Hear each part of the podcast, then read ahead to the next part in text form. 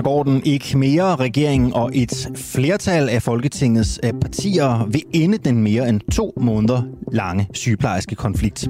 Det er meldingen efter, at Folketingets partier i går aftes mødtes med beskæftigelsesminister Peter Hummelgaard. Han vil gribe ind over for strækken med et lovforslag, som vil afslutte den, hvis mindst tre ud af fire stemmer for i Folketingssalen. Sygeplejerskerne skal have 5,52 procent mere i løn, og det vil sige, at de får en lønstigning, der svarer til andre grupper på det offentlige arbejdsmarked, som eksempelvis pædagogerne. Og det vil sige, der bliver altså ikke opfyldt det krav, som sygeplejerskerne selv kom med. Dansk Folkeparti og øh, Liselot Blix er imod et indgreb, og vi spørger, om Dansk Folkeparti ikke også har et ansvar for at få sundhedsvæsenet tilbage i form igen. Det gør vi om cirka et kvarters tid. På en dag har Liberal Alliance mistet halvdelen af sine 28 byrådsmedlemmer. Det sker efter et byrådsmedlem og hele bestyrelsen i Liberal Alliance i Vejen har valgt at forlade partiet i går. Det ligner altså et parti, ikke bare på landsplan, der er ved at smelte ned. Vi zoomer ind på partiet. Vi taler øh, både med øh, partiet i Vejen, og vi taler også med en øh, analytiker øh, her om ganske kort tid i en uafhængig morgen.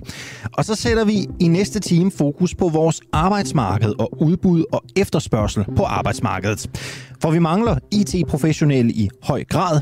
Og spørgsmålet er så, om for at få dækket det behov, at vi så skal lukke nogle af de studier, man kunne kalde ledighedsstudierne.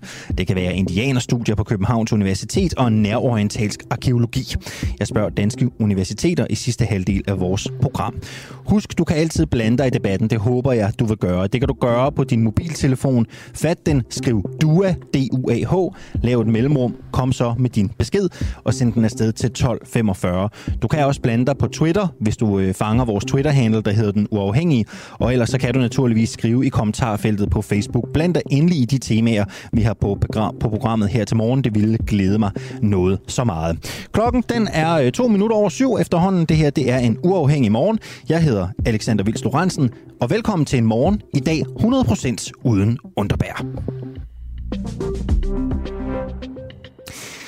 Er Liberal Alliance ved at smuldre? Ja, det kunne man jo øh, godt tro. Øh, partiet balancerer i hvert fald på landsplan på spærregrænsen, og i går der meldte hele bestyrelsen i vejen sig ud af partiet. Spørgsmålet er jo så, hvad der sker i Liberal Alliance, og det kunne Joachim B. Olsen måske godt vide. Godmorgen, Joachim B. Olsen. Godmorgen. Du er politisk kommentator øh, på Ekstrabladet, og så er du tidligere medlem af Liberal Alliance også. Øh, Joachim, fortæl os lige, hvad er det, der sker i partiet lige nu? Jamen, det aktuelle, som vi tager fat i her, handler jo om øh, det, som bliver kaldt en organisatorisk uenighed, som har fået øh, deres byrådsmedlem i Vejen, Martin Bøje, til at melde sig ud, og det har hele bestyrelsen øh, i Vejen så også gjort. Det er selvfølgelig en... Øh, det er selvfølgelig godt. Det giver sig selv op til et kommunalvalg, at man mister så mange erfarne kræfter. Det er selvfølgelig en uh, træls historie for Liberale Alliance. En organisatorisk uenighed, hvad, hvad dækker det over? Det er så ikke rigtig nogen, der har været ude at sige, øh, så vidt som jeg lige kan se. I ringede til mig i går og spurgte mig ind til det her, men jeg har ikke lige kunne se, at der er nogen, der sådan har meldt ud, hvad, hvad det skulle dække, og jeg kan se, at der er blevet lavet et interview med Jyske Vestkysten, hvor, hvor man ikke rigtig vil ud med det. Men øh, altså, det har sådan været almindeligt kendt, at øh, Martin Bøje og Henrik Dahl, øh, som sidder i Folketinget for LA, nok ikke sådan, at de bedste venner, så mit bud vil være, at det kan have noget med det at gøre. Men, men det ved jeg simpelthen ikke. Hvad er det, der er galt med deres øh, relation? Nå, det har jo været, altså, Henrik Dahl øh, har jo haft sine øh, konflikter med øh, folk i organisationen. Altså, der er, det, det er jo bundet i nogle politiske uenigheder. Altså, der er nogen, der ikke opfatter Henrik Dahl som, øh, som om han passer ind i, i LA, at han ikke skulle være liberal på den rigtige måde. Det er jo også det er en kendt konflikt. Det er jo også en Simon Emil, øh, som også trådte ud af Liberal Alliance, også ligesom har givet udtryk for. Og mit bud vil være, at det, det er det, der er øh, årsagen, altså uenigheder, øh, politiske uenigheder mellem, mellem øh, Martin Bøje og Henrik Dahl, som så bliver kaldt en organisatorisk uenighed. Hvis det så er tilfældet, Henrik Dahl er jo, øh, han er vel stadig spidskandidat i, øh, i, i Sydjylland, øh, hvor vejen jo også hører under. Øhm, hvor lang politisk levetid har øh, en kandidat som Henrik Dahl så? Jamen, altså, de her uenigheder, de er gamle, og ved sidste folketingsvalg, øh, der eksisterede de også. Og der kunne vælgerne i Sydjylland stemme på, på, på flere kandidater på LA's liste, men der var altså flest, der stemte på Henrik Dahl. Så, så lige, altså, jeg tror, det er ikke lige den her konflikt, der er, det største, der er den største udfordring for Henrik Dahl eller Liberale Alliance. Øh, det er jo, som du selv er inde på i din indledning, om, om partiet kommer over eller under spærregrænsen.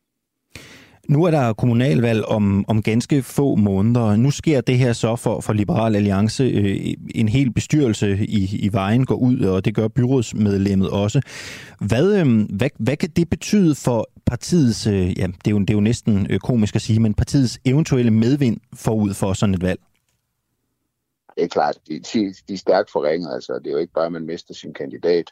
Det er også, at det er nogle erfarne mennesker, som går ud.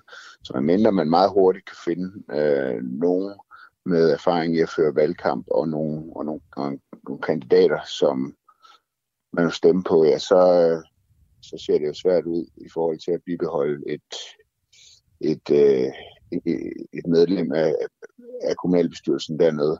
Men altså i det hele taget må man altså nok sige, at øh, når man ser på meningsmålingerne, LA ligger lige over spærgrænsen. Nu fik de en god måling her i mandags for dem øh, i lyset af de øvrige måling, de har fået på 2,4, hvor de altså sådan har lidt luft til spærregrænsen. Men, men normalt vil man, Har, altså LA har aldrig været noget stort kommunalt politisk parti.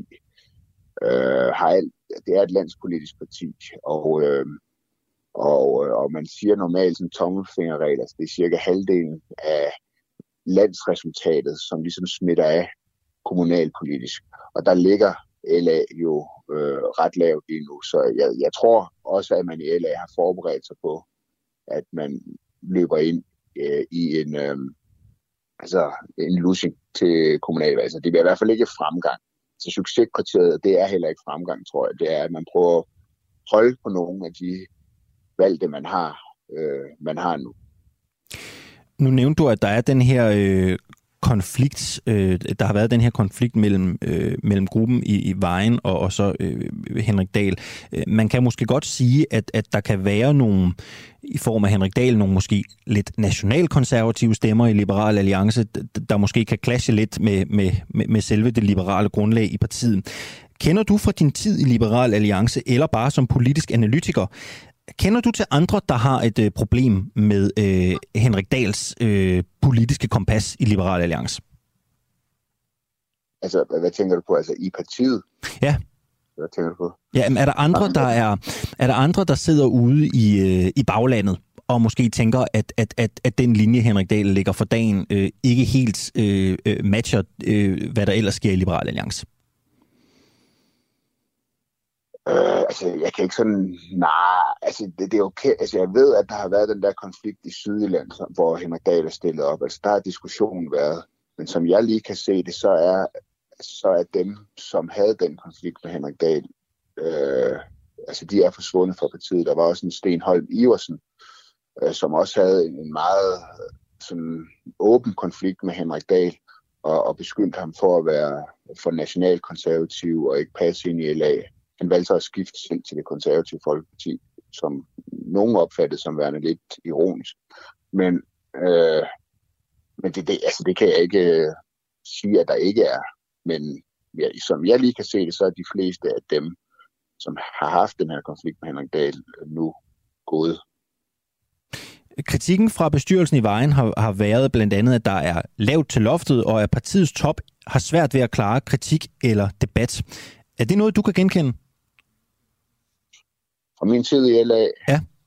Mm, nej, det, det er det sådan set ikke. Altså, jeg synes, at altså partiet, som alle andre partier, mødes jo med medlemmerne i forskellige sammenhænge. Der er landsmøder.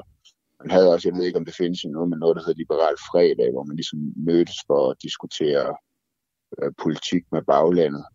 Og, øh, og så har man jo også, ligesom alle andre partier, øh, levende debatter på sociale medier og sådan noget. Øh, så jeg synes nok, som jeg kan huske, at man diskuterer tingene, men der har bare været nogle uenigheder, som har været svære, altså politiske uenigheder, som så måske også udvikler sig til nogle sådan, øh, øh, hvad skal man sige, personlige aversioner. Og hvad er det for øh, nogle? Ja, det er jo, altså, det er jo ligesom i, i, i politik, vi kender det nok alle sammen, at hvis der er nogen, man, øh, man er meget uenig med politisk, så kan det også så kan det være svært at skille det politiske og det personlige ad. Så der har været så meget åbne øh, øh, politiske uenigheder, som også har udviklet sig til, at, at, at, at, at man ikke har haft særlig god personlig kemi. Jeg tror, det er en blanding af de to. Og den her dårlige personlige kemi, er den koblet op på nogle bestemte personer i Liberal Alliance? Som jeg lige kan se det, så har det, så har det været, der har været konflikter i Sydjylland mellem Henrik Dahl og nogle af de her øh, nogle af medlemmerne dernede, men som jeg, som jeg lige kan se det med Martin Bøjs afgang her, så er, så er de personer, som øh, havde de konflikter med Henrik Dahl, nu ude af partiet. Det kan der selvfølgelig også være en fordel i, kan man sige, for at få LA, at, at, at det bliver et mere homogent parti. Hvad er LA's opgave nu frem mod KV21? Hvad er det, de skal gøre for at få ro på bagsmængen? Man kan sige, i den her konflikt, øh, det her med, at øh, en bestyrelse vælger at gå. Man kan sige, den er egentlig, synes jeg, håndteret okay. Øh, det har ikke givet sådan det store rabatter. Det, det er selvfølgelig blevet nævnt nede i Sydland og så videre. Men altså, det, det jo handler om i sådan et parti, som er så presset, det er jo, at man står sammen. Øh, at man ligesom øh, kigger på, hvad er det helt overordnede mål, det er, at vi får et godt valg, og så må man ligesom prøve at bilægge de der personlige stridigheder. Øh, som jeg ser det, så alt andet lige bør det være nemmere nu, når, når, når, når, når de folk, som ikke er i parti sammen øh, mere. Og så skal man jo fokusere på noget politik, altså man skal ud og forklare vælgerne, hvorfor skal de sætte deres kryds ved Liberale Alliance og ikke ved nogle af de mange andre partier, vælgerne de, de kan stemme på. Det er jo opgaven for LA, ligesom det er for alle andre partier. Så lød ordene fra Joachim B. Olsen, der er øh, politisk kommentator hos øh, Ekstrabladet. Tak skal du have, fordi du havde lyst til at være med her til morgen. Du lytter lige nu til en uafhængig morgen. Kritisk, nysgerrig og levende radio, som politikerne ikke kan lukke. Vi sender live alle hverdage fra klokken 7 til 9. Lyt med via vores app på DK4 DAB, fra vores Facebook-side, eller hvis du bor i hovedstadsområdet på FM-båndet 102,9. Tak til dig, som gør det muligt. 13 minutter over syv er klokken blevet. Regeringen vil nu afslutte sygeplejerskestrækken med et lovindgreb. Regeringen vil bestemme, at sygeplejerskerne skal have den overenskomst, som flertallet af sygeplejerskerne ellers sagde nej til tilbage i juni. De har jo sagt nej to gange til de udspil, der er kommet. Lovindgrebet det bliver vedtaget, hvis tre ud af fire stemmer for i Folketinget. Det sker altså oven på et øh, møde i øh, går aftes øh, i Beskæftigelsesministeriet, hvor beskæftigelsesminister Peter Hummelgaard briefede de øvrige partier i øh, Folketinget om de her tanker. Dansk Folkeparti de har sagt, at de vil stemme imod et indgreb. Godmorgen, Liselot Blikst. Godmorgen. Du er sundhedsordfører i Dansk Folkeparti. Øh, jeg skal være ærlig med det samme og sige, jeg ved ikke, om du var en af dem, der var til mødet i går i, øh, i, øh, i, i, i ministeriet, men du har helt sikkert hørt, hvad det var, der skete derinde. Hvad, hvad, hvad, hvad var det, der skete, da, da, der, da der blev inviteret til møde?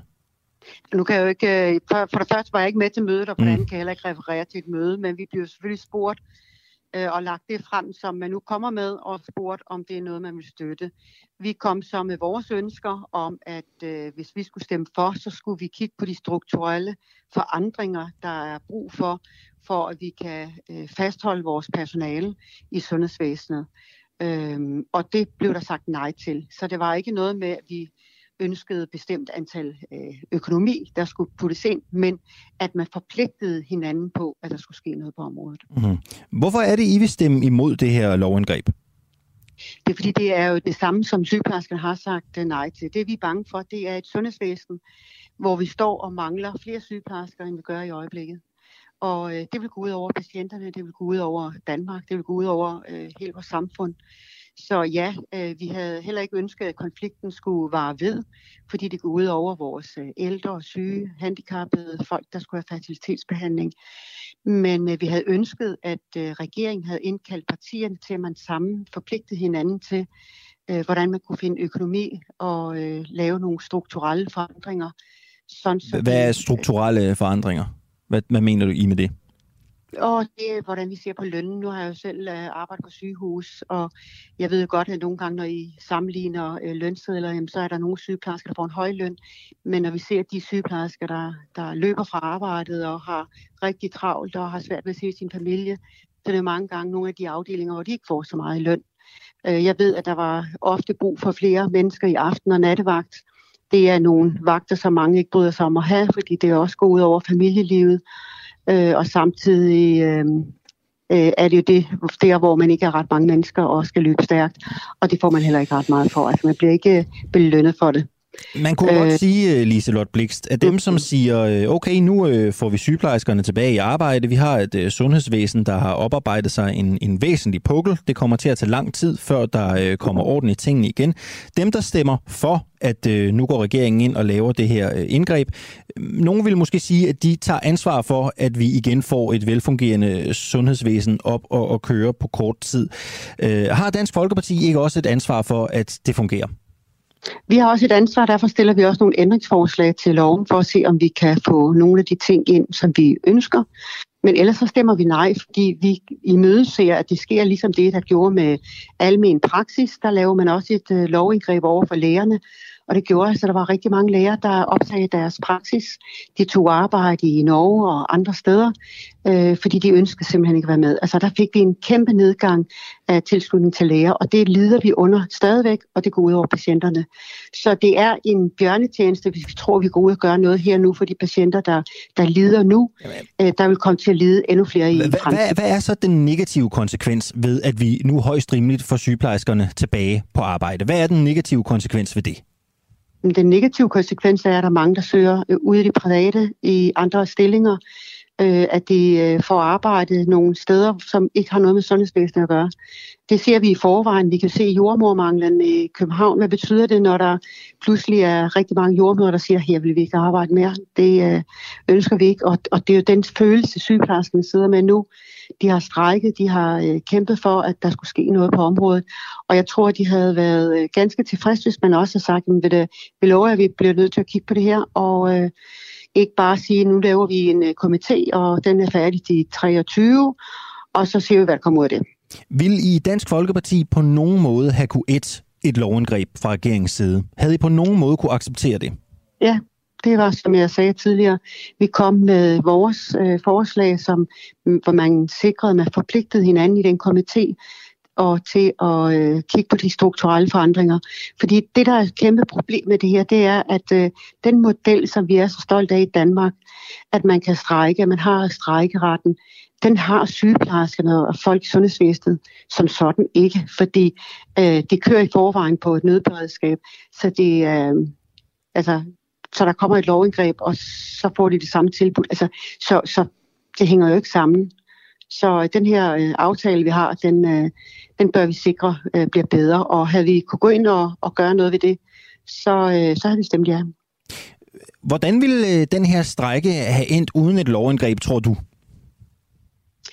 Altså, vi havde jo håbet og skrevet på, at det har gjort i, øh, i lang tid, fordi det her skulle have været afsluttet for lang tid siden, for patienternes skyld, men også for sygeplejerskerne. Så skulle øh, regeringen have indkaldt partierne til et møde, og så øh, blev enige om, jamen, hvordan kan vi få den her komité til at arbejde. Nogle ønskede, der kom nogle penge i, og det havde vi da også gerne set, men det var ikke det vigtigste. Det vigtigste er, hvordan arbejder vi videre med den her øh, plan, sådan så vi sikrer, at man har lyst til at gå på arbejde, og man føler, at man får det, man er værd. Mm-hmm. Hvad er det, du frygter? Øh, du har været kort inde på det, men hvad er... Ja. Hvad er, det, hvad er det værste, der kommer til at ske med sundhedsvæsenet nu, når det her lovgreb højst rimeligt jo bliver, øh, bliver vedtaget? Hvad, hvad, er det, hvad er det værste, der kommer til at ske, tror du? Ja. Altså det vi ved fra tidligere, det er, at der er sygeplejersker, det vil gå over i vikarbyråer, Og det vil sige, når vi mangler sygeplejersker øh, ude på sygehusene, så skal det igennem vikarbrugerne, så koster det endnu mere. Øh, men sygeplejerskerne kan så derimod bestemme, om de vil på arbejde jul og nytår, aften, nat, eller hvilke afdeling de vil arbejde på. Og det vil gå ud over patienterne i, i sidste ende, at der er flere, øh, der fravælger at arbejde på et offentligt sygehus. Så jeg, jeg, jeg frygter, at vi står i de situationer, hvor vi ikke har personale nok. Og så får vi altså nogle ventekøer, der er længere end dem, vi ser nu her efter en strejk. Godt, så jeg frygter vores, vores sundhedsvæsen. Vi så det med lægerne, øh, og det har ikke kommet op at køre endnu, så nu ser vi det med sygeplejerskerne. Og der vil komme alle de andre fag også. Altså, det at arbejde med mennesker, det er lavt prioriteret. Øh, og derfor mangler vi jo øh, folk også ude i hjemmeplejen, ude i kommunerne. Så øh, det er det, vi ser ind i. Godt. Liselotte Bix, tak skal du have, fordi du havde lyst til at være med øh, her øh, til morgen, og god morgen øh, til dig. Ja, i lige måde. Og godmorgen, øh, Asger Juhl. Jo, godmorgen nu.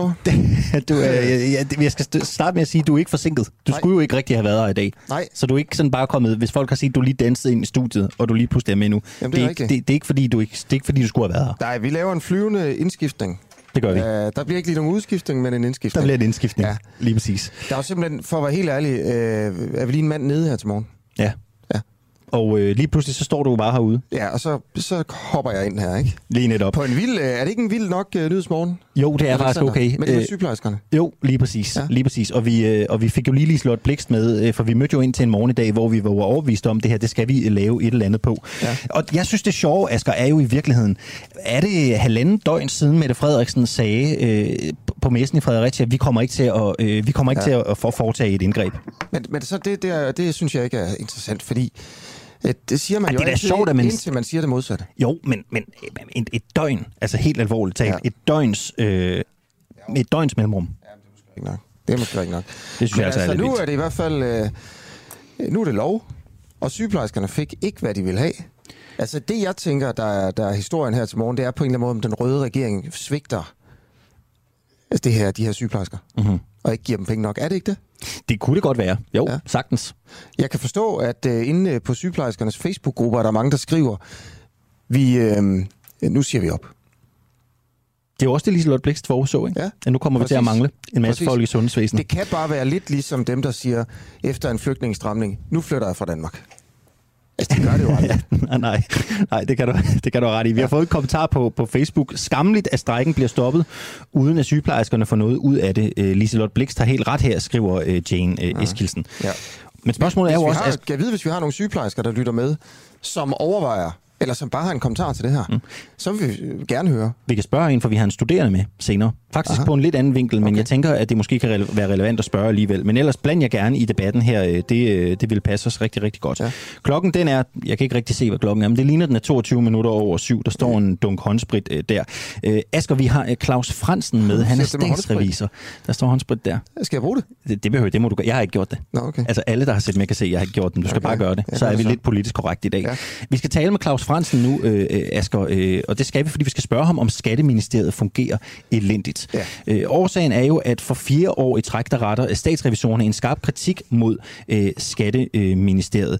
Øh, de retter en kritik for væsentlige regelbrud og mangler i statsregnskabet for 2020. Blandt andet så er der mangler for 114 milliarder kroner i inddrivelsen af offentlig persongæld. Øh, godmorgen og velkommen til dig, Claus Fransen. Godmorgen. Hvad har Skatteministeriet gjort forkert? Altså, man kan jo kigge på det, hvad har de gjort i løbet af året 2020, fordi hvis vi kigger på det i forhold til sidste år. Det vi kan sige, det er, at de fremskridt, de havde lovet os med hensyn til inddrivelsen, de er ikke kommet. Øh, specifikt er det værktøj til at inddrive, der hedder lønindholdelse, hvor de indeholder på vores lønsedler, det har ikke virket nær så godt, som de havde stillet os udsigt. Så det er de to ting, der er på inddrivelsessiden. Så lovede de os, at de ville blive færdige med at afstemme de problemer, der er i skatteregnskabet. Det er de ikke blevet. Øh, så har de lavet sådan en styrelse, Udviklings- og Forenklingsstyrelsen, der skulle køre øh, IT-projekterne i skat sådan mere strømlignet. Det kan vi se, at det er heller ikke sket. Øh, og så mangler der simpelthen en overordnet plan for det her inddrivelse. Og så som et, et tillægsproblem, så er der kommet 100 milliarder ny, i, øh, nye milliarder i covid-gæld. Øh, Og I skal forestille jer et apparat i Gældsstyrelsen, som virkelig har problemer med de opgaver, de har allerede, så kan man risikere, hvis man lægger så mange opgaver oveni, som er knyttet til covid-gæld, at så bliver det virkelig problematisk. Øh, Fransen, det kan jo være svært for helt almindelige menigmænd at finde ud af, øh, om en kritik det er en, en lille kritik, en, en stor kritik eller en massiv kritik. Øh, hvor, hvor gralt er det, der sker i, i, i Skatteministeriet nu? Altså, hvor slemt er det set med en statsrevisors øjne? Det her det er vores næsthøjeste kritikniveau. Det er næsthøjeste kritikniveau? Ja, uden. Altså, hvad, hvad, hvad, kan, hvad, hvad kan være årsagerne til, at det går så dårligt, at det er så svært? Altså, vi har, vi har meget svært ved at se, hvorfor fremdriften har været så dårlig. Altså, vi, vi kender jo alle sammen problemerne med IT-systemer, der ikke er blevet implementeret og så videre. Så grundlaget for problemerne, de er ligesom efterhånden kendt. Det vi, der skuffer os denne gang, det er, at der simpelthen er for lille fremdrift i løbet af kalenderåret 2020. Øh, og det vil vi selvfølgelig gerne, øh, det er jo det, vi spørger skat om nu, øh, som opfølgning på det her, øh, hvordan kan det være? Ja, hvad, ja, fordi altså, jeg tror, at nogen tænker, okay, det var helt galt med skat for nogle år siden. Altså, det var, mm. det var helt galt. Og så sagde alle jo, Nå, men nu løser vi det. Nu skal det løses. Der var bare sådan fuld fokus på det. Øh, og så, så går der nogle år nu her, så er du i radioen her den her morgen og siger, jamen det er stadigvæk, det er stadigvæk lige så slemt. Øh, det, er de samme, grundlæggende er det de samme problemer. Ja. Der, det, det går bare for langsomt frem med at få løst dem. Og, og altså, hvad, man har givet skat nogle flere det? penge. Ja. Ja, det, altså som sagt, det skylder skatteministeren også et svar på, hvorfor det går så langsomt fremad. Hvad, hvad, hvad siger de? Har I spurgt? Jamen altså, vi kan jo se, hvad Rigsrevisionen øh, siger her i forbindelse med årsrevisionen. Der, der synes jeg ikke i de svar, der er indholdt fra Skatteministeriet, at der er nogle gode forklaringer. Nej. Men du siger, at de har fået flere penge til at løse det. De har fået flere penge, de har fået flere medarbejdere øh, til, for at skabe den her fremdrift. Men man må bare konstatere, at fremdriften er meget beskeden. Og har fået en helt ny styrelse også, det er det, jeg hørte dig sige. Udviklings- og forenklingsstyrelsen. Ja, man, man lavede en organisering, hvor man sagde, at der er nogen, der har ansvaret for driftsopgaverne, og så er der en styrelse ved siden af, der skal koncentrere sig om at lave, løse de IT-problemer, der er, så de kunne få det som dedikeret fokus. Og der må man sige, at den styrelse lever heller ikke op til de forventninger, vi havde til den. Ja. Så der mangler altså for eksempel 114 milliarder kroner i inddrivelse af den øh, offentlige persongæld. Altså det vil sige, at almindelige mennesker skylder 114 milliarder kroner i skat, som ikke er blevet inddrevet. Er det er det, det man, ja. sådan, man skal forstå det? Ja, det er jo selvfølgelig øh, hovedsageligt personskat, men det er jo selvfølgelig også virksomhedsskat. Ja, og det tal, altså bliver det øh, større eller lavere? Det stiger stadigvæk. Det stiger, så der... Okay. Det, bare sige, det overrasker mig, fordi jeg troede, de på en eller anden måde havde fået fat om, i hvert fald at gå i gang med sådan at løse det, at det gik den rigtige vej øh, med altså, problemerne sige, i skat? Det, det nye IT-system er blevet koblet til i det mindste. Så det var ligesom det, der var fremskridtet for et par år siden. Ja. Det var, at det lykkedes at få sat strøm til det nye IT-system. Mm. Men så skal du så have alle de fordringer, der er, øh, de gamle fordringer, der ligger i de gamle systemer, de skal jo flyttes over i det nye system. Ja. Det har voldt problemer. Og så det at bruge de forskellige værktøjer, til at lave inddrivelse i det nye system, har også voldt udfordringer. Man, man får næsten lyst til at snyde lidt i skat, jo. Altså, for vi er et fællesskab her, hvor det kun er nogen, der betaler til, det, til, der, til, til fælleskassen, ikke? Og det, der er så nogen, der ikke betaler for 114 oh. milliarder kroner, øh, og tallet stiger her. Øh, det er jo, hvis, hvis, hvis man sidder i sådan en, en gruppe, og der kun er nogen, der, der betaler, andre snyder, øh, så, så, gør der, så kommer der den dynamik der, med at man tænker, så gider jeg da heller ikke. Det er så en af de få steder, hvor der er sket fremskridt. Øh, en af vores undersøgelser var på mindre virksomheder, om stikprøvetrykket i forhold til at øh, se dem, der svinger, om det er blevet lidt bedre fungerende, og det er det så. Så det lige nøjagtigt på det punkt, du nævner der, omkring opdagelsesrisikoen er der fremskridt. Man, man kan sgu godt blive en lille smule pikeret, ikke, øh, Claus Fransen, når man, når man hører det her. Det er jo sådan rimelig en, en, en rimelig græld kritik. Altså kan man, som, kan man som borger, kan man som vælger i det danske samfund have, have tiltro til sin, til sin skatteminister ovenpå, ovenpå det her, fristes man jo næsten til at spørge?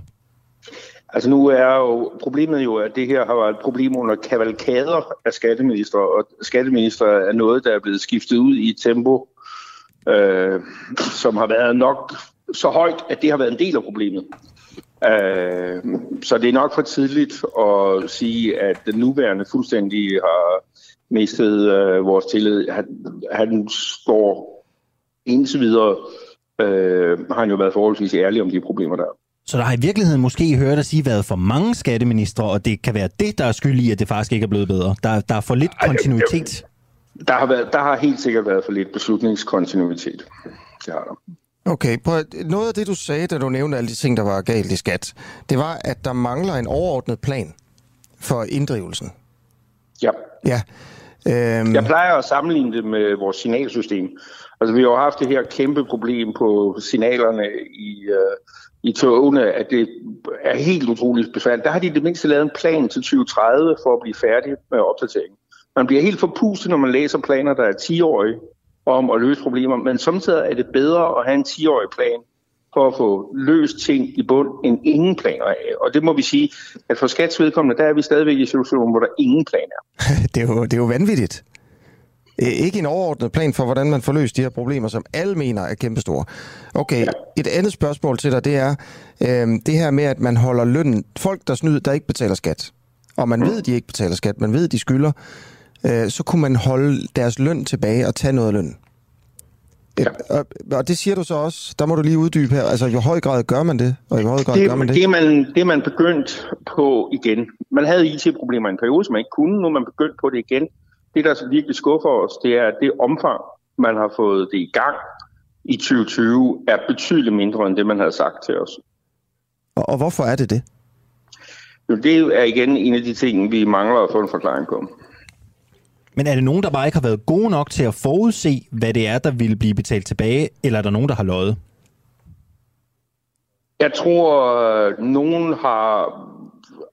Dels har de nok desværre ma- malet øh, det med en lidt lyserød pensel, det her område, desværre. Øh, det andet er, Så har de- altså har de at man løjet? har ikke haft... Jeg ved, altså, om, om folk decideret har løjet, de har nok været noget naivt godtroende selv i forhold til, hvor langt de kunne komme. Øh, og så er der nogle af samspillene mellem, IT, øh, mellem IT-systemerne, som de ikke har fået løst. Så det er en blanding af nogle IT-problemer, de har undervurderet, og noget øh, sådan noget operationel drift, hvor de har overvurderet, hvad de selv kunne, finde ud, øh, hvad de selv kunne klare. Når, når du sidder, Claus Fransen, sammen med de andre statsrevisorer og får jer sådan en pilsner efter arbejde, og, og sidder og snakker lidt om, hvad I sådan mener er den, den værste ting, den største skandale, den mest latterlige ting i skat. Øh, hvad er dit bud så? Jamen, så er det inddrivelsen. Altså, øh, nu har vi jo slet ikke kigget på ejendomsvurderingen denne gang. Den kommer for sig, øh, og det er jo et øh, kæmpe problem i sig selv. Øh, men det er inddrivelsen, der er det største problem i skat. Ja, okay. Tusind tak skal du have, fordi du havde lyst til at være med her til morgen, øh, Claus Fransen. Du er som sagt øh, statsrevisor, du er fra Radikale Venstre. Det skal vi selvfølgelig også lige huske at øh, sige. Tak fordi du havde lyst til at være med her. Ja, tak lige måde. Ja. Det var da fuldstændig forfærdelige 10 minutter. Øh, ja, i hvert fald for ens retsfølelse, ikke? Jeg synes, det er så skrækkeligt, det her, at, øh, at de ikke har kunne finde ud af at få det til at fungere. Studerende kan jo lige så godt lade være med at betale deres, deres SU-gæld, ikke? Bare lad den ligge. Ja, Se, hvad, se, hvad der sker. ja, ja. Jeg håber på det bedste. Altså, hvis man kun Og hvad mener du med egen- det bedste? Nej, de ikke opdager det. Altså, hvis man, kun, hvis man kun hyper sine egne kartofler, ikke? det kan man jo godt. Det er der, sådan er der også mange, der tænker, der tænker, at vi betaler for meget gæld, eller i, i skat i, i Danmark. Øh, hvorfor skulle jeg bidrage med alt præcis, hvad jeg skal ned til den mindste krone, mm. når naboen ikke gør det? Asger, vi skal videre til næste historie om ja. lidt, men der er bare lige en ting, jeg har lyst til at følge op på. Har du hørt historien om Claus Hjort Frederiksen og, øh, og massagen? Øh, ja, jeg har ja. læst det hurtigt. Ja, øh, det er jo sådan, at at Claus Hjort Frederiksen jo angiveligt øh, skulle have fået en øh, massage under et møde i, øh, i Udenrigspolitisk øh, Råd, ikke? Øh, altså, han har været med virtuelt, og så har han øh, fået en massage i, øh, i, i, i baggrunden. Det afslørede Ekstrabladet i går. Jamen, der sker jo det, så vidt jeg forstår historien i hvert fald, ikke? Mm. at de sidder i udenrigspolitisk nævn, og, og det er meget alvorligt, og det, det er jo sådan nogle hemmeligheder, de Det er. Afghanistan, de taler. Ja. ja. Og så øh, får de at vide flere gange, øh, husk nu, at det kun er jer, der må høre det her, og folk sidder meget derhjemme på deres computer, og lige pludselig på skærmen, øh, på Claus Hjort Frederiksens skærm, så ser man sådan et par mandehænder, Ja, der simpelthen øh, masserer ham. nemlig. og så er der nogen, der sådan bemærker, hey, oh, oh, er der, øh, altså, er der nogen i, i rummet? Og så, ja. og så tager en af de her mandehænder, ser man på skærmen, går simpelthen ned og slukker computeren. Det er ikke Claus Hjort selv. Nej. Ja. Men ved du, hvem det er? Nej. Fordi det kan Ekstrabladet jo øh, afsløre i dag, fordi de har talt med Claus Hjort Frederiksen. Ja. Det er angiveligt hans søn, Ja. der har stået der. Det er hans søn, der er indehaver af mandehænderne. Okay. Han, han er angiveligt kommet hjem, øh, de har ikke set hinanden i lang tid. Så går han ind i, øh, så går han ind i stuen, og så giver han lige... Så, så, så, jeg tror, det er, det er en meget sjov formulering faktisk, der står. Øh, Claus Hjort siger, at, øh, din, at sønnen kommer ind, og så tager han mig lige der. Mm. Så går han ud igen. Ja, ja. Ja. Okay. Men Det er bare en sjov lille kuriøs ting, ikke? Ja, ja, det er det vel. Men man kan jo ikke rigtig sige noget om sikkerhed, og altså hvis man er Claus Hjort det næste stykke tid. Han burde jo vide bedre. Han burde selvfølgelig vide, han har jo været forsvarsminister øh, Ja. og sådan nogle ting. Øhm, jeg ved ikke, om det er bare sjov, eller det siger måske også noget om, hvor dårligt, øh, altså hvor dårligt sådan, hvad kan man sige, sikkerheden egentlig er i forhold til sådan noget i Danmark. Mm. Ja, det er jo en lille smule deltagende. Ja, ja, det er det. det. Det kan vi da godt blive enige om. Vi skal videre øh, til, en, til en anden historie, Asger, og nu skal vi beskæftige os lidt med, hvad en faglært øh, egentlig tjener. Ja. Øh, man hører jo ofte, øh, særligt fra øh, venstre side i øh, Folketingssalen, at det kan være utrolig svært for en, øh, for en faglært arbejder at få en bolig i København og have råd til det. Øh, nu var der konference i Fredericia i mandags, øh, Mette Frederiksens store konference, og, øh, og der var det her emne også op at vende. Og det fik altså Troels Blikker Danielsen til at rejse op og sige, at han ved godt, hvad en VVS'er i København tjener. Og sådan en har altså råd til at kunne betale en bolig i øh, København. Øh, Troels øh, Blikker Danielsen, øh, godmorgen og velkommen til dig. Godmorgen. Du er administrerende, du er administrerende direktør i øh, Teknik, som er installatørernes øh, brancheorganisation, Teknik Arbejdsgiverne. Øhm, hvad var det, der fik dig til at rejse dig op?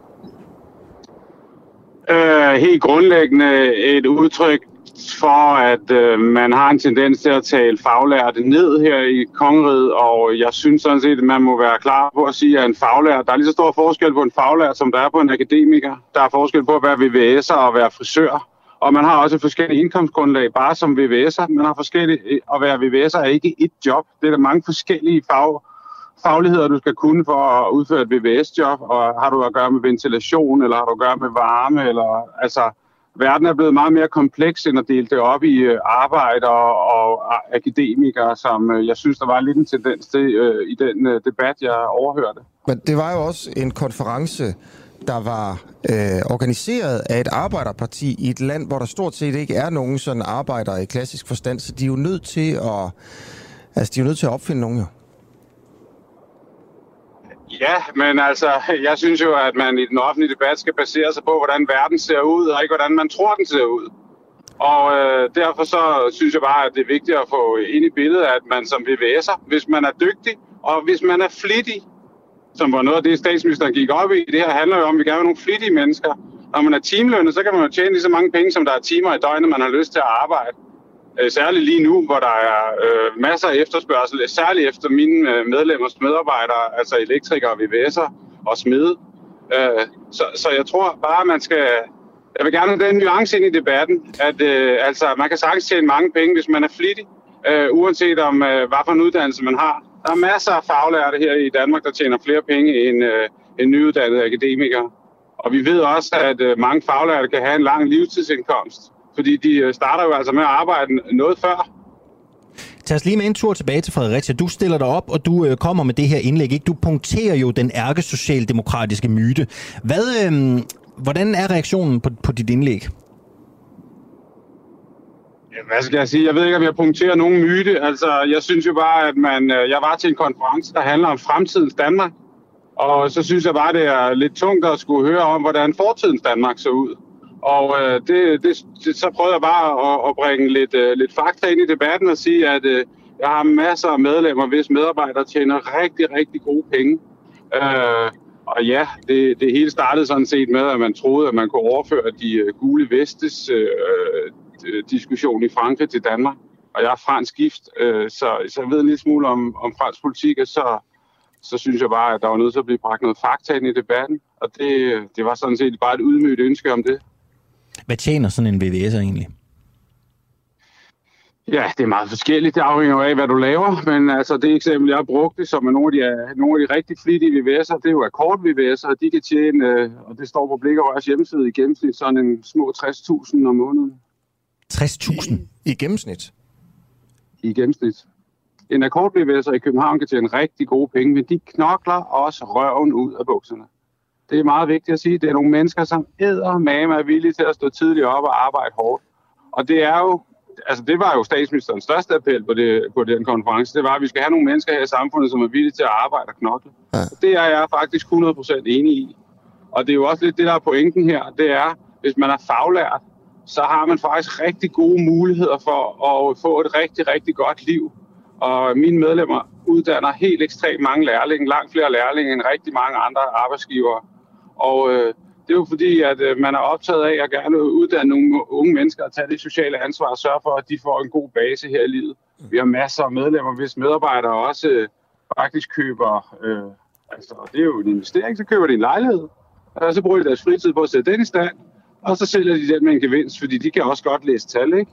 Og se, hvad det er for nogle gevinster, man kan hente på boligmarkedet. Og min pointe er bare, altså vi skal ikke synes, det er synd for de faglærte. Vi skal opfordre dem til at blive faglært, fordi det giver faktisk nogle muligheder her i livet, som øh, både handler om at tjene penge, men også om at ja, kunne starte sin egen virksomhed og alle mulige andre ting. Øhm, så det var, det var ja, jeg ved ikke, om det var svar på dit spørgsmål. Hvad, hvad så med en, øh, hvad er det, en akkord VVS'er, øh, som arbejder øh, 8 timer om dagen? Helt almindeligt, ligesom alle andre. Hvad tjener sådan en? Jamen, det, det, er, det, bliver meget kompliceret, fordi det er, jo, det er jo derfor, vi er arbejdsgiver og arbejdstager i Danmark. Øh, det kan jeg ikke svare dig på, ja. fordi det afhænger jo helt af, hvad for en akkordaftale man har lavet på den konkrete byggeplads, og om man arbejder efter en timeakkord eller en slumpakkord, og så ja. bliver det hurtigt meget, meget teknisk. Og det er jo også det, der er pointen det er kompliceret. Arbejdsmarkedet er kompliceret, men det er et marked. Det er udbud og efterspørgsel. Så hvis der er mangel på folk, så kan lønnen godt gå op på det konkrete projekt, hvis der er brug for det projekt bliver færdigt hurtigt. Og det ved de godt. Øh, de dygtige faglærte, de ved godt, hvor de kan tjene mange penge hen. Og de ved også godt, og de skifter jo jobs og byggepladser, og øh, så arbejder de med service af varmefyr, eller hvad det er. Det er mange, der er mange forskellige job i det, inde i det at være faglært, eller bare inde i det at være VVS'er. Ja. Det er ikke et job. Øh, og, det, øh, og den kompleksitet er jo det, der er forskellen på fremtidens Danmark og fortidens Danmark, hvis jeg skal være så lidt firkantet. Ikke? Nu øh, handlede øh, noget af det her indlæg om, og den debat kører jo også ofte om, at de faglærte ikke har råd til at købe en bolig i København. Det er for dyrt at få en lejlighed. Altså jeres lavslønnede medlemmer, har de også råd til at gå ud og købe sig fast ejendom i, øh, i København? Altså nu skal du huske på, at jeg repræsenterer jo dem, der ansætter VVS'er og elektrikere. Så, så øh, altså, det, det synes jeg heller, at du skal spørge Dansk Elforbund, eller mm. Blik- Rørforbundet, eller Dansk Metal om. Fordi det, det er jo en diskussion om, hvad deres medlemmer øh, tjener. Men grundlæggende vil jeg bare sige, at faglærte uddannelser, så er det typisk sådan, at øh, smede, elektrikere og VVS'er, som udgør en meget stor del af de, øh, af de medarbejdere, jeg har med at gøre, de, øh, øh, de har en god løn. Så lød det. Øh, tusind tak skal du have, fordi du havde lyst til at være med, Troels Blikker Danielsen. Du er administrerende direktør i øh, Teknik Arbejdsgiverne. Du lytter lige nu til en uafhængig morgen. Kritisk, nysgerrig og levende radio, som politikerne ikke kan lukke. Vi sender live alle hverdage fra klokken 7 til 9. Lyt med via vores app på DK4 DAB, fra vores Facebook-side, eller hvis du bor i hovedstadsområdet på FM-båndet 102,9. Tak til dig, som gør det muligt. Ja, klokken er næsten kvart i otte. Du må meget gerne støtte os her på Den Uafhængige. Dig, der lytter med. Hvis du ikke allerede er medlem hos os, så har vi brug for din hjælp til at få det her projekt til at lykkes. Gå ind på vores hjemmeside, denuafhængige.dk og bliv medlem. Det koster en lille smule. Det koster 39 kroner om måneden. Vi har bevidst valgt at holde det sådan lidt lavt, det her øh, medlemskab. Øh, det er den eneste måde, vi får penge på øh, her hos os. Det er den måde, vi kan finansiere og sende to timers øh, morgenradio på. Der er 3.000 der har skrevet sig op allerede. Og hvis man sætter sig ned med en lommeregner, så kan man jo godt se, at det kan man jo ikke drive en morgenradio for overhovedet. Men det gør vi så alligevel lige nu, men vi har brug for flere medlemmer, hvis, hvis det her det sådan skal lykkes på sigt. Så jeg håber, at du overvejer at gå ind og hjælpe os. Og lige en hurtig, øh, lidt hurtig appendix til det, Asger, fordi vi har jo sagt i radioen de sidste par dage, at vi også skal til at udvide. Vi skal til at lave noget formiddag, vi skal til at lave noget eftermiddag, og vi ja. søger frivillige kræfter. Folk spørger i redaktionslokalet, hvem er det, vi søger? Hvad skal man kunne? Ja, øh, man skal sgu nok bo i øh, Københavnsområdet, øh, for, så man kan komme ind og hjælpe fysisk. Vi er jo på Nørrebro i København i, øh, i sådan en, en gammel bygning på anden sal øh, lidt på det ydre Nørrebro. Og, og man skal egentlig ikke kunne noget. men man skal være villig til at, at indgå altså, i, øh, på, på, på arbejdet, i arbejdet med det her, sådan på en seriøs måde. Men hvis man godt kunne tænke sig at lave sådan noget her, og komme ind i den verden, jamen, øh, så, så skal man egentlig ikke have nogle særlige kvalifikationer. Altså sådan på papiret. Man skal bare have noget lidt gejst, ikke? Det kan du have ret i. Ja. Det er jo nogle gange sådan, der var en, en... Hvis du har lyst til, så skriv øh, til os på Facebook, hvis du har lyst til at være øh, frivillig og være med til at hjælpe med at lave noget øh, eftermiddags og noget, øh, Ja. og noget formiddags øh, radio. Ja, eller øh, fang øh, mig for eksempel. Jeg hedder Asger Jul inde på vores hjemmeside. Hurtig sms. Jeg tjener 37.000 om måneden som elektriker i København, og jeg har cirka 30 timers arbejde om ugen, skriver ja. Jakob ind til Så os. det er en deltids... Det er en øh, deltidsansættelse, det er en ikke? Flot her. løn alligevel. Øh, Tak for, til jer, der skriver ind i øvrigt her. Øh, der er også øh, øh, en kommentar om skat. Vi snakkede før om, hvor forfærdeligt det går i skat, og det næsten mm. ikke er blevet bedre. Gælden til, det, til skat, altså der ikke bliver inddrevet, den, den stiger faktisk. Den er nu på 114 milliarder kroner. Øhm, og så er der en, der skriver her, Danmark har det højeste skattetryk i øh, OECD-landene, plus en lovgivning så lang, at ingen kan forklare den. Det er ligesom sundhedsvæsenet, det skal rives op ved roden, øh, skriver en. Øh, tak for den sms. Man kan skrive ind på 1245, så skal man bare skrive DUA, D-U-A-H, og så sin sms, så, så får vi den her i, i studiet. Og nu er den altså 14 minutter i 8. I næste time, om cirka et kvarter, der skal vi snakke rigtig meget om, at Liberal Alliance er ved at gå i opløsning. For noget tyder altså på det, i hvert fald ude i kommunerne. Øh, og så skal Halvdelen vi, af deres byrådsmedlemmer har de mistet. og så vil vi rigtig gerne høre fra sygeplejersker, som lytter med, for at høre, hvad I tænker om, at man nu ikke får mere i løn. det handler om liv og død, som I kan se. Øhm, sikkerhedssituationen i Afghanistan er forværret meget voldsomt, og det går meget stærkt. Man kan roligt sige, at øh, de vurderinger, analyser og efterretninger, som har været løbende, øh, i den grad er blevet øh, overhældet og afkoblet fra den virkelighed, vi ser øh, dag for dag, time for time. Vi ser Taliban rykke frem i, med, en, med en hast, som øh, få havde, havde forestillet sig, eller ingen havde forestillet sig. Øh, så det er det, vi kigger ind i øh, nu. I går der kunne øh, Berlingske afsløre, at chefen for de danske styrker i Afghanistan allerede i juni advarede om, at den afghanske hær var i total opløsning, og at Taliban hastigt nærmede sig Kabul. Udenrigsminister Jeppe Kofod har ellers undskyldt sig med, at det handlede om dårlige efterretninger. Vi hørte ham jo lige i øh, klippet her. Ja, vi hørte ham sige, at ingen kunne forudsige, at Taliban rykkede så hurtigt frem. Spørgsmålet mm-hmm. er, om han spiller dum, eller om han lyver, eller øh, det er noget i den retning der, fordi han siger, jamen prøv at, det kunne jeg jo ikke forudse. Det var derfor, vi ikke evakuerede i tide. Det vidste jeg jo ikke. Det var ingen kunne forudse det. Men vi ved nu, at, øh, at han altså fik de her advarsler om, at den afghanske her var i total opløsning. Så hvad skal man mene om det, som vores udenrigsminister siger? Godmorgen, Hans Peter Mikkelsen. Godmorgen. Du er overhængig forsvarsanalytiker, og så er du tidligere militæranalytiker ved Center for Militære Studier for Københavns øh, Universitet. Hvad, hvad er op og ned i det her? Det er jo lidt svært at øh, greje, når man hører øh, udenrigsministeren tale her. Ja, som øh, Berlingske refererede i går, så er der jo sendt en rapport hjem øh, fra øh, den stedlige danske chef der i midt i juni, som tegner et meget dystert billede af de afghanske sikkerhedsstyrker, og at Taliban var kraftigt på vej frem. Øh, og så er spørgsmålet jo, hvor langt den er nået op i systemet. Den bliver jo sendt hjem til øh, Forsvarskommandoen. Det er jo dem, han refererer til. Og den kan jo meget vel være blevet landet et eller andet sted og ikke er gået videre, men det er jo vanskeligt at, at se. Vi kan i hvert fald se, at øh, efterretningstjenesten var ude at trække land i går. De, de havde ikke, øh, de havde undervurderet øh, Taliban styrker og overvurderet den afghanske her. Øh, så, så det, det kommer som en overraskelse for dem, at det gik så hurtigt. Jeppe Kofod, øh, hvordan skal man spørge pænt? Der er jo ikke rigtig nogen pæn måde at spørge på. Altså, øh, lyver han, eller har han bare fået dårlige efterretninger? Ja, det, det, jeg, jeg tror, at øh, de rapporter er strandet på et eller andet øh, sted inde i systemet. Altså, fordi det er normalt ikke den slags rapporter, der ryger helt op på ministerens spor. Vel? Der, der, sidder nogle øh, embedsfolk og nogle eksperter, som ligesom øh, vurderer, hvad kommer der ind af oplysninger, og hvad skal sådan destilleres til sådan en lille, øh, lille øh, marketerning af oplysninger til, øh, op til ministeren. Og den øh, selve rapporten fra styrkechefen, den ryger ind i Forsvarskommandoen, og så skal den jo selvfølgelig øh, videre. Hvis det er vigtigt, så skal det videre op i Forsvarsministeriet. Og, øh, og så skal det jo øh, på tværs over til, øh, til Udenrigsministeriet. Så jeg gætter på, at det er en, en svipser et eller andet sted i systemet, men det er selvfølgelig, øh, øh, når, man, når man har set, jeg har selv, da jeg var udsendt, også været med til at lave nogle af de rapporter, ikke om de retningsmæssige øh, situation, men om hvordan situationen var i styrkerne. Der sender man jo ugenligt sådan, sådan livets gang i Lidenlund. Hvordan ser det ud herude? Hvad er udfordringer? Hvad er problemerne? Hvad er fremskridtene? Mm. Så på et eller andet sted, så sidder der jo nogle mennesker og samler op på på den udvikling inde i, uh, i hvert fald i mm. forsvaret. Men, uh, men, men, og, men det vi ja. spørger om her er jo, om Jeppe Kofod han vasker hænder. Og ja. der er gået noget galt. Altså pointen er her, der er gået noget galt.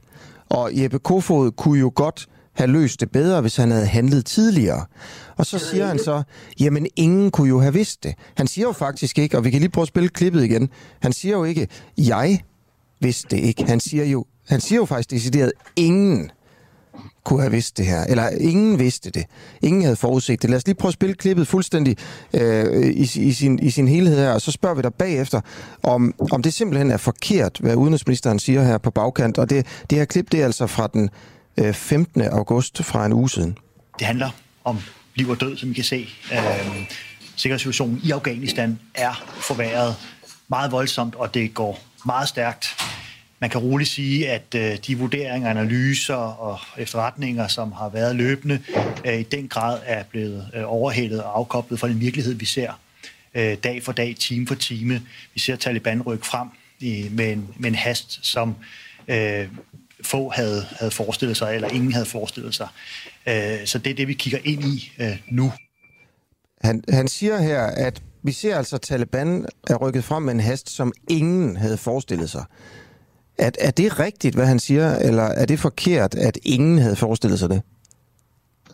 Ja, altså, der er jo nogen, der har forestillet sig, at der er også forskere, der har været ude for lang tid siden og, og, og peget på scenarier øh, om, at øh, det her kunne gå ret øh, hurtigt, men altså, som minister, så holder han jo så øh, formodentlig til øh, det, han får at vide sin efterretningstjeneste, eller det er ikke hans, det er jo forsvarets efterretningstjeneste, øh, og de har jo været ude og i går og, og og klart øh, erkendt, at de ikke havde forudset den udvikling. Øh, og som, så kan man sige, som øh, minister, så må man jo stole på det system, man, øh, man har nede under sig, og det er, jo, det er jo dem, man sætter sin lid til, at de har styr på det, og de samler øh, de rigtige informationer ind, og de har fingeren på pulsen. Så øh, jeg synes, noget peger på, at det er nok et svigt øh, ned, et sted nede i systemet. Ja. Ja, for man skulle til at sige, at sommer han jo være blevet klædt ualmindeligt dårligt på, jo. Øh, ja, øh, og det er klart, at øh, han, han, han kan jo ikke gøre andet end de informationer, han får. Han, han sidder jo ikke med, med øh, direkte mennesker under sig, som, som, som står derude på jorden, vel? Så han er jo øh, øh, øh nødt til at have tillid til, at øh, de embedsfolk, og det vil sige her, øh, når man bliver briefet af efterretningstjenesten, at de har styr på, på tingene, og de har så åbent indrømmet i går, at de øh, havde undervurderet situationen. Og det har der selvfølgelig også været sådan nogle øh, gissninger og artikler om, hvor, hvor, hvor godt de så er, er klædt på. Fordi altså, der har så været andre jo øh, kvæg, det du startede med, øh, øh, styrkechefen i juni, der pegede på, at det her det ser rigtig skidt ud, og det går hastigt ned ad bakke. Øh, så der er indikationer på den anden side, og det er jo ikke sådan en eksakt videnskab, så det er jo ikke sådan, at, at øh, der kan jo sagtens være indikationer, der går i forskellige retninger, så må man tage en vurdering af, hvad er mest sandsynligt, og hvad tror vi på. Ja, Så det lyder også lidt på dig som om, at øh, okay, Jeppe Kofod, han klarer lige øh, frisag her. Lige på den sag her i hvert fald. Altså, han har ikke løjet om det her. Han har egentlig øh, ageret på den måde, man kunne forvente af ham med de efterretninger, han har haft. Ja, så kan man så se, at den, de fleste af partierne beder jo om en, en undersøgelse, når hele den situation er, er overstået, og så vil man jo formodentlig afdække, hvem vidste hvad, hvornår, og hvordan kom de her informationer frem, og til hvem og så får man forhåbentlig et, et lidt bedre, mere retvisende billede. Men til syvende og sidst er det vel ministerens ansvar, at departementet af styrelserne af efterretningstjenesterne fungerer og giver de rigtige oplysninger? Det, det er korrekt. Det er jo altid uh, ministerens ansvar. Ansvaret lander altid op på chefen. Så, så sådan, er, sådan er, er det jo. Begås der fejl dernede, så, så uh, ender det op hos, uh, hos ministeren til sidst. Tak skal du have, Hans Peter Mikkelsen, som sagt uafhængig forsvarsanalytiker og også øh, tidligere tilknyttet øh, militæranalytiker ved Center for Militære Studier på Københavns Universitet. Klokken den er så tæt på at være 5 minutter i 8 som overhovedet muligt. Ja, det er faktisk rigtigt, ja. Vi øh, burde jo tage et, et nyhedsoverblik på et eller andet tidspunkt, men vi har jo simpelthen fuld blæs på øh, kilderne her til morgen. Øh, ja. Vi har fuldt legnet øh, program.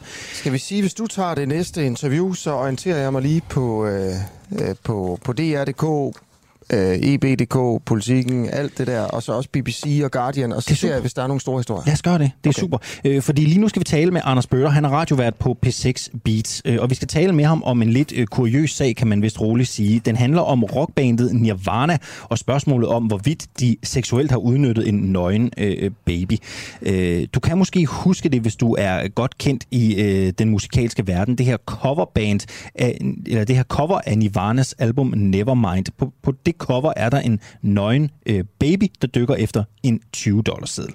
Øh, babyen hedder i dag, og hedder også dengang, Spencer Elden. Spencer Elden er nu blevet voksen og har sagsøgt bandmedlemmerne i Nirvana for seksuel udnyttelse.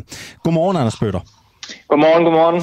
Øh, jeg har ikke hørt om Spencer Elden før i går, da jeg ligesom begyndte at læse mig ind i den her historie. Men er det første gang, man hører om ham? Nej, det er det absolut ikke. Spencer Elden er ja, blevet 30 år nu, og øh, det er jo, hvad skal vi sige, øh, i gåsøjne lidt makabert i anledningen af 30-året for Nevermind, at han kommer med det her søgsmål.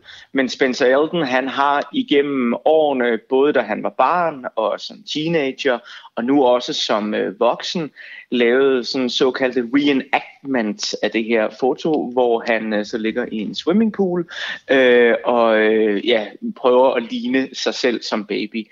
Og han har igennem al den tid, hvor han har fået taget de her billeder, og hver gang, at han har haft muligheden for at udtale sig om, hvordan det dog er at være verdens mest kendte baby, øh, sagt, at øh, jamen, det var både cool, og det var spændende, og det var fedt. Så man må sige, at det her søgsmål, det kommer som noget af en overraskelse.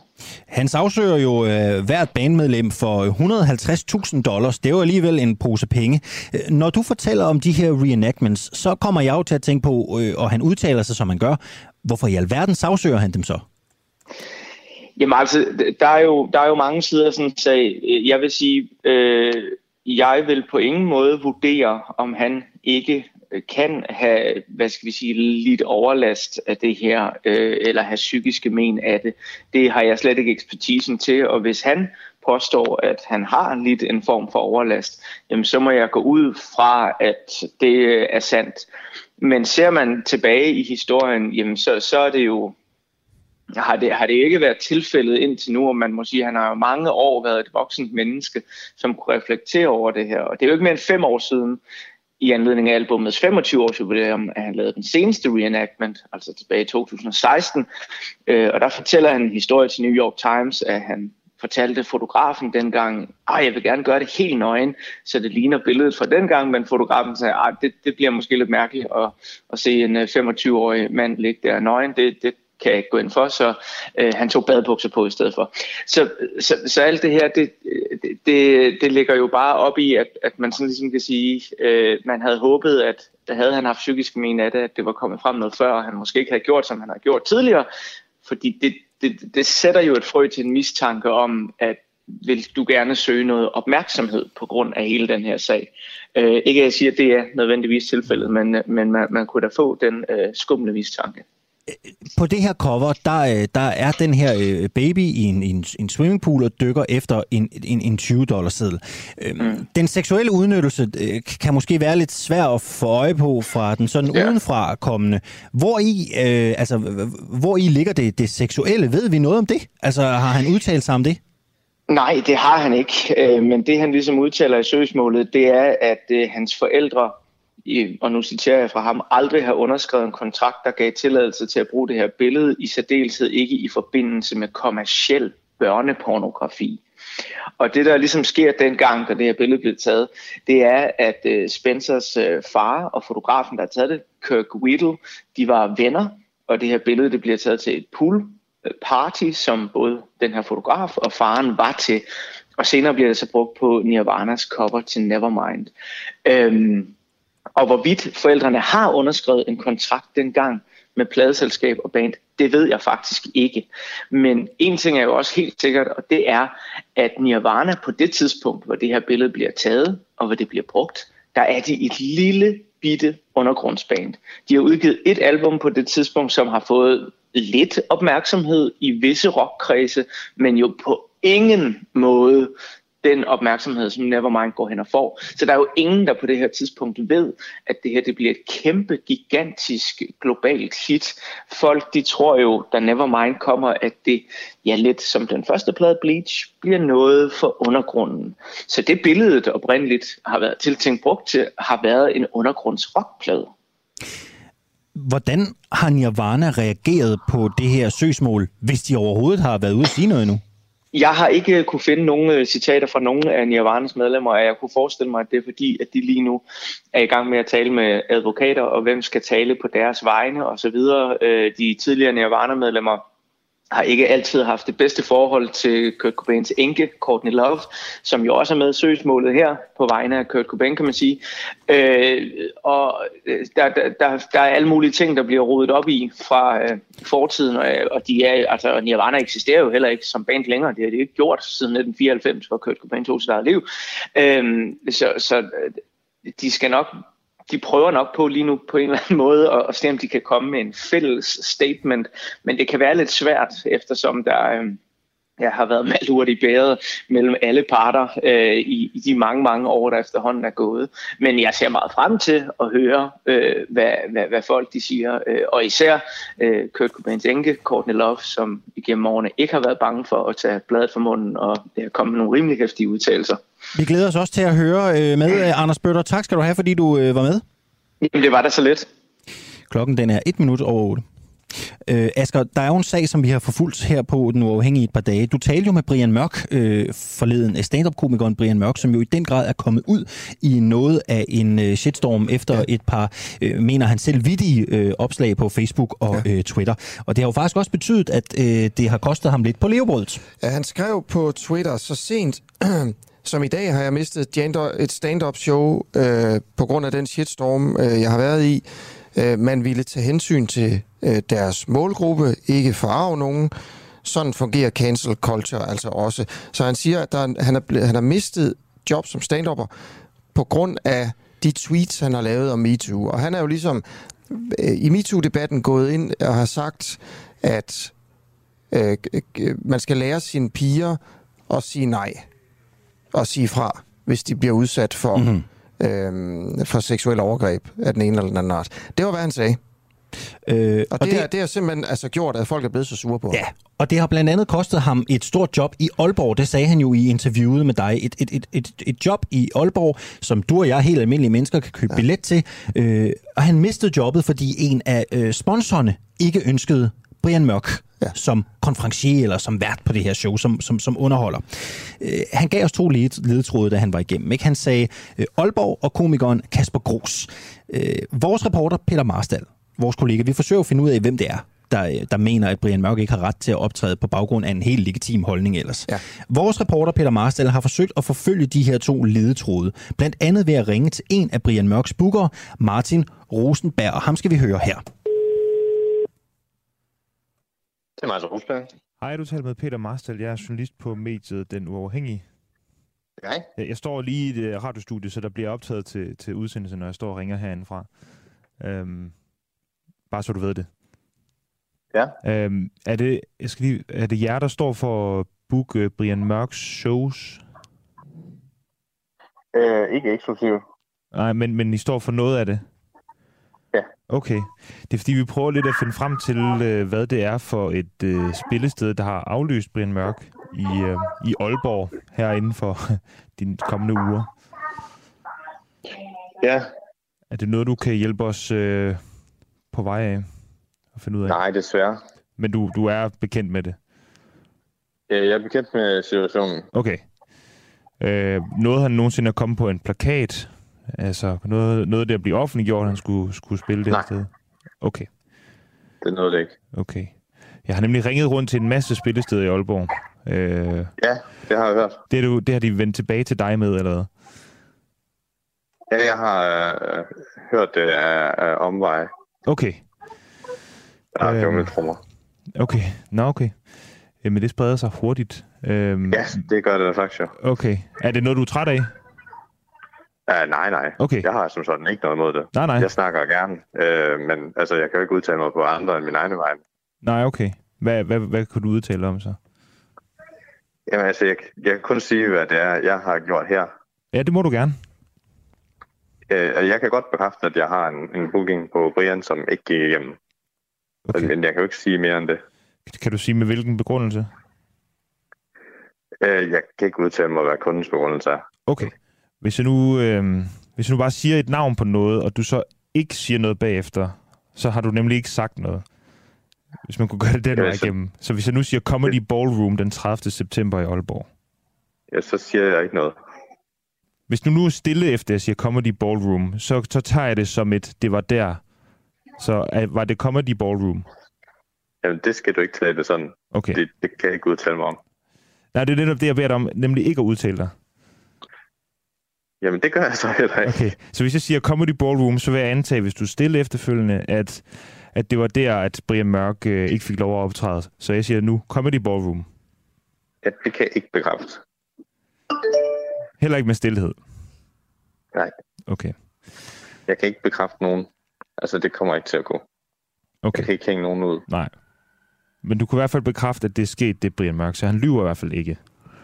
Jeg kan ikke gøre andet end at bekræfte, at Brian Mørk har nået at sige ja tak til et job, og det har eventkoordinatoren også til begivenheden, men så er det kommet, så har bestyrelsen så sagt nej tak. Okay. Så derfor er det ikke en endelig aftale. Hvis jeg nu siger Aalborg City, og du så efterfølgende er stille, så antager jeg, at det var der. Så nu siger jeg det bliver det Aalborg samme City. scenarie, som da du sagde Comedy Ballroom. Det skal ikke være let, jo. Vi kan ikke vi har intet belæg for at sige, jo, at Comedy Ballroom har lukket et muligt samarbejde ned med Brian Mørk. Nej. De har i hvert fald selv blankt afvist at have været i, øh, i dialog med ham. Vi fortsætter jagten lidt. Ja, vi har ikke fundet sjovt. ud af det. Nej. Vi ved ikke, hvor det er. Vi ved ikke, og øh, for at være helt ærlig, har vi jo kun også Brian Mørks ord for, at han er blevet aflyst, Mm. og hans booker. Ja. Vi ved jo ikke, om, altså ret beset, om det er rigtigt. Nej. Men vi, hvis det er rigtigt, så er det faktisk en skandale, synes vi. At man mister sit job på grund af nogle private holdninger om noget helt andet. Og måske endda en holdning, som ikke er... Øhm, ja, den- er ikke så utrær, vel? Altså, det, kan man sige. Den er i hvert fald delt af andre. Jeg skal passe på, nu skal jeg fandme passe på, hvad man siger. ikke passe på. Jeg tror, at holdningen om, at man skal lære sine piger at sige nej til seksuelle overgreb, bliver delt af 99 procent af danskerne. Undtagen den 1 procent, som er meget aktiv på Twitter og står for den her shitstorm. Altså, jeg forstår ikke, at sådan noget er så forkert at mm. sige. Øh, men det er så bare mig, og jeg tror simpelthen, det Brian Mørk siger er helt normalt. Men øh, må jeg godt lige prøve at, øh, at komme med, øh, med, med sådan en, et, et lille nyhedsoverblik Det skal vi have. for, hvad der sker. Det skal vi have. Det er øh, øh, prioriterer her til morgen sygeplejerskonflikten, og, og skriver, at det er en stor fiasko for sygeplejerskerne, en historisk fiasko, at strækken nu er slut, og der er kommet et regeringsindgreb, og sygeplejerskerne får ikke en kron mere i løn, end øh, de ellers ville have fået. Og de har bare brugt en masse penge i deres øh, strækkekasse, og de har simpelthen tabt kampen fuldstændig. En fiasko, et lille lyspunkt, skriver DR, er, at man nu har sat fokus på øh, højere løn til sygeplejersker. Øh, nogle af de øh, nyheder, man kan læse om i Ekstrabladet, næsten 200 biler brænder i Sverige lige nu. Nå, Ja. 200 biler. 200 biler på samme tid. Okay, hvad er årsagen til det? Det er et parkeringsanlæg, øh, der står i flammer øh, lige nord for Stockholm i Märsta. Øh, det skriver selvfølgelig alle de svenske medier, og altså mm. også Ekstrabladet. Meldingen om den her brand kommer i nat klokken, øh, klokken to, og politiet efterforsker det som om, at det var en, øh, at nogen, der havde gjort det. Altså nogen, der har stukket ild til det. Øh, den bliver efterforsket som grov skadeforvoldelse, står der. Men man ved endnu ikke, om det er øh, om der er gået ild i dem på en eller anden måde ved et uheld, eller om der er nogen, der har gjort det. Ja. Men det er ret vildt. Altså, øh, øh, det er som en smelteovn, der brænder på fuldt blus. Man forsøger at slukke det så godt man kan udefra. Man kan ikke komme nær det. Det er ganske enkelt for varmt, siger vagtlederen ved redningscentralen midt øh, i Stockholm. Han hedder Magnus Bengtsson. Øhm, så er der 1,6 millioner øh, moderne vacciner, der er blevet trukket tilbage i Japan. Der er en lille forurening inde i dem, der gør altså, at man trækker dem tilbage. Det skriver BBC. Man har fundet nogle fremmede materialer, som det hedder, i, øh, i nogle doser fra et parti på omkring øh, 560.000 doser, og så har man altså taget det hele tilbage ud fra et forsigtigheds forsigtighedsprincip. Siger det noget om, hvordan det stiller Japan i forhold til at få vaccineret befolkningen? Det ved jeg ikke. Det ved du ikke. Ved du hvad, det er i orden. Jeg fik bare lyst til at spørge. Så er der, så er der akut terrortrussel et sted i verden. Ja. Det kunne være mange steder efterhånden, tænker jeg umiddelbart. Det mest oplagte, hvis du er terrorist. USA? Lufthavnen i Kabul. Ja, okay. Ikke? Det giver jo mening. Så uh, der er, det, er, det er The Guardians uh, tophistorie. Uh, USA og de allierede, blandt andet uh, Australien og England, uh, siger, at man skal holde sig væk fra lufthavnen, fordi der er en uh, terrortrussel, en høj akut terrortrussel ved lufthavnen i Kabul. Asger, øh, tak for det nyhedsoverblik. Øh, vi får en lille røffel på, øh, vi får en lille røffel på Facebook. Jeg læser den lige op. Det, det er Charlotte Sachs Bostrup, der skriver til os. Hvad sker der for den der Brian Mørk-historie kører? Har I på noget tidspunkt læst hans tweet op? Det har vi. Det har vi gjort lige for et øjeblik siden. I refererer til det på en måde, der gør det helt uforståeligt. Hvorfor han havnede i den shitstorm? Men der var jo en grund til det. Så der er til synligheden nogen, der er uenige. Der er en, den ene procent, du nævnte okay, for et øjeblik siden. Lad os da prøve at få Charlotte på. Så må vi interviewe dig, Charlotte, om, øh, hvorfor Brian Mørk skal ende i en shitstorm på grund af det tweet. Øh, så hvis du vil være med, så får du et opkald lige her om lidt, og så må vi så se, om du, øh, hvor vi kan øh, hvor vi kan interviewe dig henne i løbet af den, øh, den næste time. Vi har nogle ting på program, programmet, men det skal vi nok få klemt ind. Ja, helt en super god idé. Super god idé. Klokken den er øh, 10 minutter over øh, klokken er 10 minutter over øh, 8, og nu skal det handle om hvorvidt øh, de øh, danske uddannelser de uddanner til arbejdsløshed. Øh, forleden der var der debatindlæg i politikken fra Dansk Erhverv øh, med et øh, sådan rimelig krast synspunkt, kan man godt sige. Vi bør lukke ledighedsstudierne og uddanne de unge til jobs, der er brug for. Sådan øh, lød det. Men til trods for mangel på arbejdskraft i øh, IT-sektoren, ja, så kan man altså på Københavns Universitet læse studier som eksempelvis nærorientalsk arkeologi, øh, hvor dimittentledigheden i 2018 var på, hold nu fast, øh, 49,3 procent. Københavns Universitet ønsker ikke at stille op og snakke om det her, men det gør øh, deres interesseorganisation Danske Universiteter til gengæld. Der, der sidder Jesper Langegaard som direktør. Godmorgen. Godmorgen. Øhm, en ledighed på 50 procent på et universitetsstudie. Øhm, er det efterspurgt? altså, nu ved jeg faktisk ikke, hvor mange der læser nærorientalsk øh, arkeologi. Det er måske en, en, en håndfuld eller ti, det skal jeg ikke kan sige. Men, men øh, det er selvfølgelig ikke tilfredsstillende, at, at man har en øh, ledelsesprocent på, på 50 procent. Men, men øh, nu er det her udpluk ud af flere hundrede forskellige universitetsuddannelser. Så jeg vil nok lige øh, tage det eksempel. Øh, øh, jeg synes, det er lidt useriøst at komme på det eksempel. Skal vi sige det på den måde? Hvor, hvor, hvorfor er det useriøst? Det er jo et reelt Jamen, eksempel. ja, men det er jo et meget, meget lille studie. Og jeg tror, øh, måske de fleste af os er interesseret i, at der er nogen, der ved noget om arkeologi. Øh, universitetsuddannelser, det kan være svært at forudse, hvor mange der er behov for, at de kandidater, uddanner. Øh, det er lidt lettere, hvis du uddanner til lærer. Det er lidt lettere at fremskrive, hvor mange lærere vi bruger for i fremtiden. Det er lidt sværere, når man kigger på universitetsuddannelser, fordi det er jo ikke alle universitetsuddannelser, der er sådan en fast adresse på, hvor er det, de skal lande henne på, på arbejdsmarkedet fremadrettet. Mm-hmm. Men med det her synspunkt med at lukke ledighedsstudier, som Dansk Erhverv ja. øh, lufter, mm-hmm. hvad tænker du egentlig om det? Altså for eksempel tage sådan en studie som, som, øh, som nærorientalsk arkeologi. Mm-hmm. Kunne man lukke det? Altså nu vil jeg meget, meget nødig sige, at, at, at, at det skal vi, fordi jeg, jeg mener, der er behov for et bredt felt af studier. Øh, men jeg vil gerne understrege, at vi faktisk lukker uddannelser, og vi øh, skærer ned på optaget. Det har vi gjort i mange år. Øh, 2015 der indførte man det, man kalder, og det er et svært ord, ledighedsbaseret dimensionering. Det vil sige, at man kigger på, er der nogle uddannelser, hvor der er en overledighed, og så skruer man ned på den. De ting tager tid. I må tænke på, at vi kan jo ikke bare lige lukke en uddannelse, for folk er, er, er midt på og siger, du kan desværre ikke læse øh, nordisk filologi længere, vi lukker det i morgen. Så det tager noget tid. Og, Men er det ikke bedre at lukke uddannelsen og sende de studerende over et sted, hvor der er efterspørgsel, end at uddanne dem til arbejdsløshed? Det er simpelthen ulovligt. Det kan man ikke. Vi har et retskrav her i Danmark, der lyder på, hvis du starter på en uddannelse, så er du sådan set lov til at gennemføre den. Så den vej synes jeg ikke, vi skal gå. Og så skal du også tænke på, at vi kender jo ikke fremtidens behov. vi prøver hele tiden at justere vores uddannelser efter, hvor behovene er. Men, men vi har ikke sådan en krystalkugle, så vi kan sige direkte, hvor er der, øh, hvor er der nøjagtigt brug for det her antal af de her uddannere. Tror du, der kommer så, en uh, stor efterspørgsel på uh, eksperter i nærorientalsk arkeologi inden for sådan de næste 5-10 år? Jamen, det, det, det, er, det er meget seriøst journalistik, at de bliver ved med at tale om det her meget, meget lille studie. Men øh, jeg tror, der var nogen... Nej, hvor, hvorfor, hvorfor er det useriøst? Der er, der er 50 procent af, af, af, af dem, der går ud derfra, der ikke, der, der ikke kan få et job. Læser studie? Vil, kan du fortælle, hvor mange der læser studiet? Det ved jeg faktisk ikke på stående fod, nej. Det ved jeg ikke. Det er nok nej. ikke så mange. Hvor, hvor mange gør det? det er jer, der har stillet spørgsmålet. Jeg, jeg kan ikke øh, ansætte samtlige studier i Danmark, men, men måske skulle I have lavet lidt research der. Lad os sige, at der er 10, der læser det, og så er der 5, der ikke lige får et job inden for de første 5 år så synes jeg faktisk, det er useriøst, når man tænker på, at der er 150.000 universitetsstuderende øh, på, på de danske universiteter, i så falder over 10 af dem. Måske skulle I øh, overveje at have lavet lidt mere research på det. Men når det nu er sagt, øh, så handler det her jo om, at vi skal få det bedst mulige match mellem øh, dem, vi uddanner, og det, der er behov for på arbejdsmarkedet.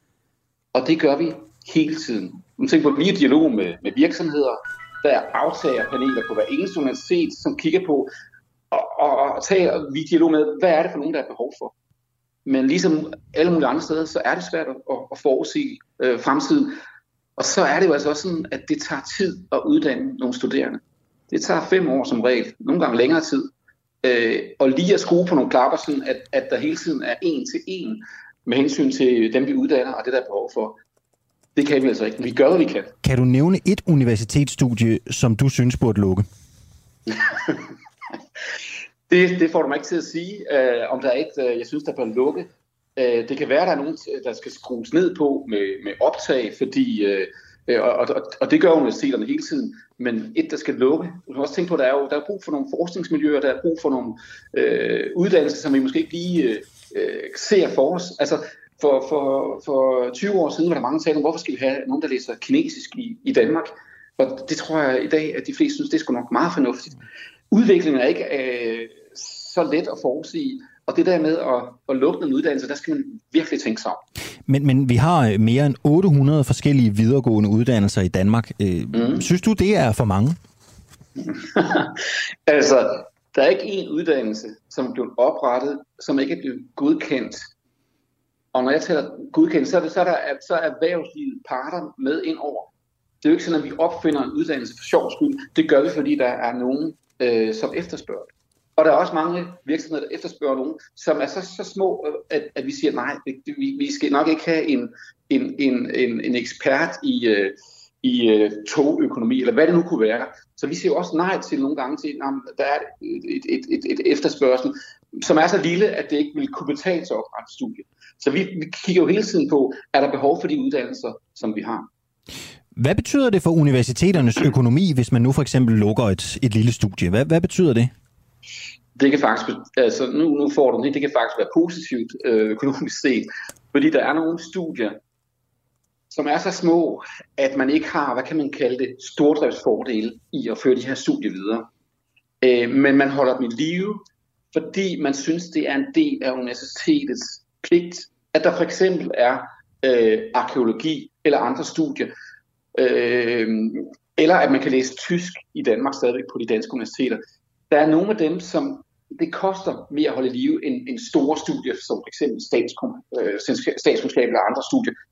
Så øh, nogle af de her ting vil, øh, vil faktisk være noget, hvor vi øh, kan, hvad skal man sige, få øh, et økonomisk fordel ved at lukke studiet. Men, men øh, det er jo ikke sådan, vi tænker som universitet. Det er jo sådan set, vi, vi synes, vi har et, et pligt over for samfundet. Det er at uddanne bredt og uddanne øh, den danske befolkning. Jesper Langergaard, du er direktør i Danske Universiteter. Tak skal du have, fordi mm. du havde lyst til at være med øh, her til morgen. Du lytter lige nu til en uafhængig morgen. Kritisk, nysgerrig og levende radio, som politikerne ikke kan lukke. Vi sender live alle hverdage fra klokken 7 til 9.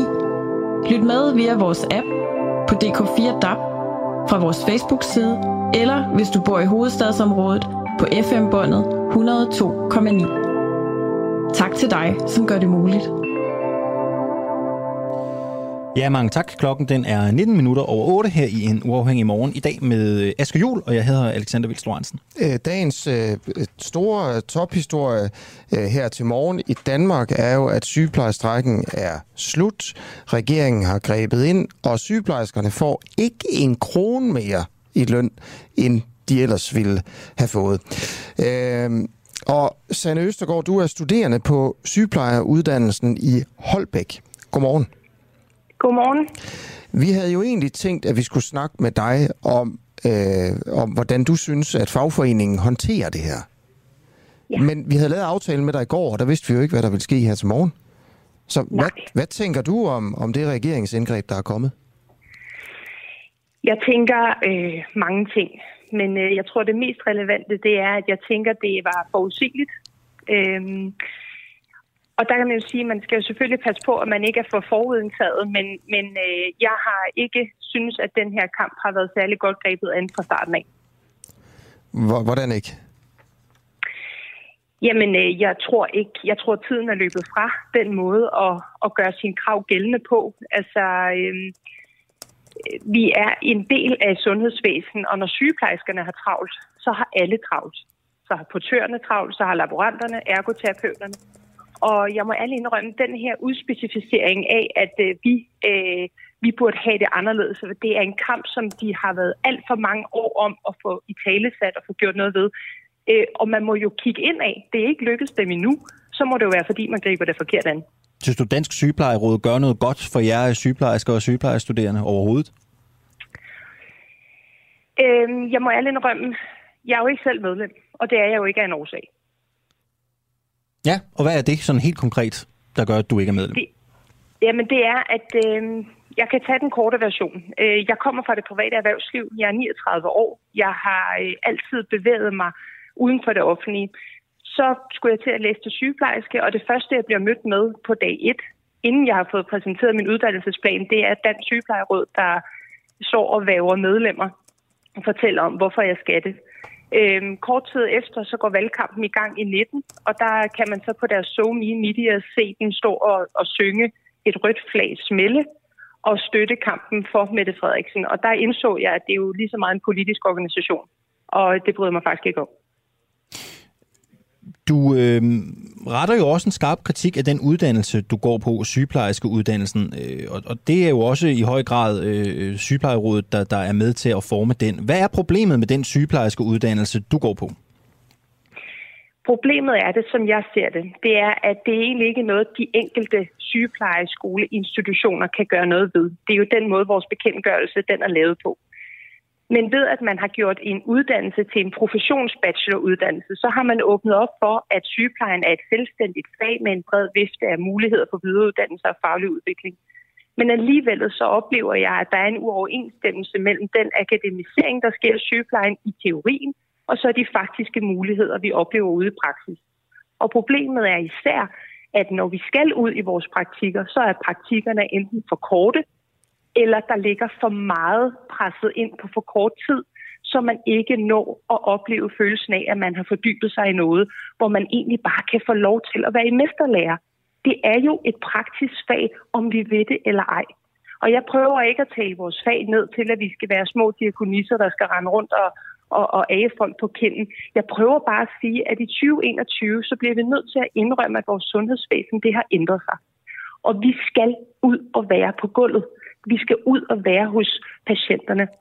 Og når jeg sidder i mine bøger og kan læse om teorien om det hele menneske, om at man skal indgå i relationer til patienterne, så vil jeg faktisk hellere ud og gøre det i praksis, end jeg vil sidde og læse om det. Og jeg vil rigtig gerne have lov til at følge de dygtige sygeplejersker, som har gjort det igennem lang tid. For det, det er dem, der kan deres stof. Og hvilken rolle synes du, DSR spiller i de her problemer? Jeg synes, at, at Hvorfor er de ikke ude at sige det? Nu har jeg været igennem det. Jeg er færdig om et halvt års tid. Og alle de steder, jeg har været, så når jeg har talt, jeg har arbejder jo også ved siden af på et sygehus. Og øh, de sygeplejersker, jeg taler med, siger, vi ville sådan ønske, at I var mere i praktik. Vi ville sådan ønske, at I havde mulighed for at komme ud og lære de praktiske færdigheder, i stedet for at sidde med hovedet ned i en studiebog. Det vil sige, at der er altså en rigtig stor bred vifte af måske deres egne medlemmer, som efterspørger en anden vare, end den vi kommer ud med. Vi kommer ud og er meget teoretisk funderet. Vi kan reflektere på et højt plan. Vi har masse sygeplejeteoretikere, vi kan tilkoble øh, de oplevelser, vi har til. Men det at kunne lægge et vindflon, kunne måle nogle værdier, altså blodtryk og iltning af blod, og så rent faktisk kunne forstå, hvad det er, vi laver, altså kende anatomien, sygepleje, læreren omkring sygdommen, det skulle fylde meget mere, end det gør i dag. Vi har, jeg kan fortælle jer, at øh, på hele vores femte semester, der fylder sådan noget som kvalitetssikring, innovation, øh, forskellige former for, at vi skal innovere. Så vi skal altså som sygeplejersker, studerende, ud og innovere på ting, vi endnu ikke kan det basale på endnu. Og ærligt talt, det hænger ikke sammen. Så, så ved at tage den her debat op, ved, at, ved ikke at tage den debat op, hedder det, ved at sygeplejerådet ikke kæmper den kamp for jer, synes du så, de gør jer til dårligere sygeplejersker? Ja, fordi løn, det løser jo ikke dårlige organisatoriske enheder, og det løser heller ikke travlhed, og det løser heller ikke, at uddannelsen burde være formet på en anden måde. Hvis man, hvis man ikke stiller kravet til sig selv, og så siger, prøv at høre her, vi skal være bedre. Vi skal være tilsvarende den tidsånd, der er. Sundhedsvæsenet generelt trænger, som, som nu det er jo min vurdering, men det trænger til en storisk ro. Sygeplejersker og hele væsenet trænger til ro, så man kan gøre sig umage med det, vi er bedst til. Vi skal kunne yde omsorg, pleje og reflektere og give patienten oplevelsen af at få den bedste behandling bedst muligt. Og det gør vi ved at være ude blandt patienterne. Det er der, vi kan gøre det. Og det burde Grete hun burde jo være den, den der stod forrest i den Grete, som er fagforeningsboss. Øh, ja. ja. Øhm, hun burde jo stå forrest i den kamp og ved at sige, prøv at høre her, vi bliver nødt til at tale med politikerne og dem, der laver den bekendtgørelse om, at vi bliver nødt til at kigge på, om vores uddannelse skal laves lidt om. Og når vi så går ud og viser, at vi er super kvalificeret, ligesom alle de andre, jeg tror, det er den der udspecificering af, at, at uh, vi skal have mere løn, og vi skal prøve at alle vil have mere løn. Det er jo ikke det, det, der, det, det, det, og det var jo derfor, jeg blev så inspireret af den sygeplejerske, I havde gennem i går. Jeg tror, hun hed Lene, mm. som netop taler for, prøv nu, det handler jo ikke om det her. Det handler om, at vi skal have vendt sundhedsvæsenet på hovedet, og vi skal forstå, at når sygeplejersker har travlt, har alle travlt. Øh, kort her til sidst, Anne Østergaard. Nu talte vi med Line Tolstorff i går. Vi taler med dig i dag, som også siger, at Dansk Sygeplejeråd hører ikke efter, hvad en stor del af medlemmerne ønsker. Nu lufter du en kritik i dag. Kender du andre, der deler den kritik, du har her? Ja, det gør jeg. Og så, så spørger I, det vil jeg i hvert fald gøre, hvor mange. Ja, det er svært at sige. Mm. Men jeg kan sige så meget, at uh, den klasse, jeg går i, der er vi, vi startede 32, vi er 20 tilbage. Øhm, de deler min holdning. Så har jeg to forskellige øh, studiejobs ved siden af på to forskellige afdelinger. Øh, den ene er jeg ikke så meget på mere, men på den anden er jeg. Og de øh, kliniske vejledere, jeg taler med, de ansvarlige og de sygeplejersker i menestand, som jeg taler med, de kunne vanvittigt godt tænke sig netop at få sygeplejersker ud, som kunne tage fat fra starten af. Gør os til varme hænder under uddannelsen, altså få mesterlæren tilbage. Hvis man så har lyst til at læse videre, hvis man gerne vil akademisere sin uddannelse, så kan man jo efterfølgende, efter de tre et halvt år, eller hvad man nu skulle gøre uddannelsen til, så vælge at læse videre. Men mens vi skal lære at være sygeplejersker, så skal der være meget mere hands-on meget mindre byråkrati, meget mindre udvikling og innovation og meget mere læren i det, der er det basale sygepleje. Så lød ordene fra Sanne Østergaard, som altså er sygeplejestuderende på sygeplejerskeuddannelsen i Holbæk. Klokken den er to minutter i halv ni. Det er nemlig rigtigt. Øh, jeg, vi læste en sms op fra Charlotte Sachs Bostrup, som nemlig. lytter med.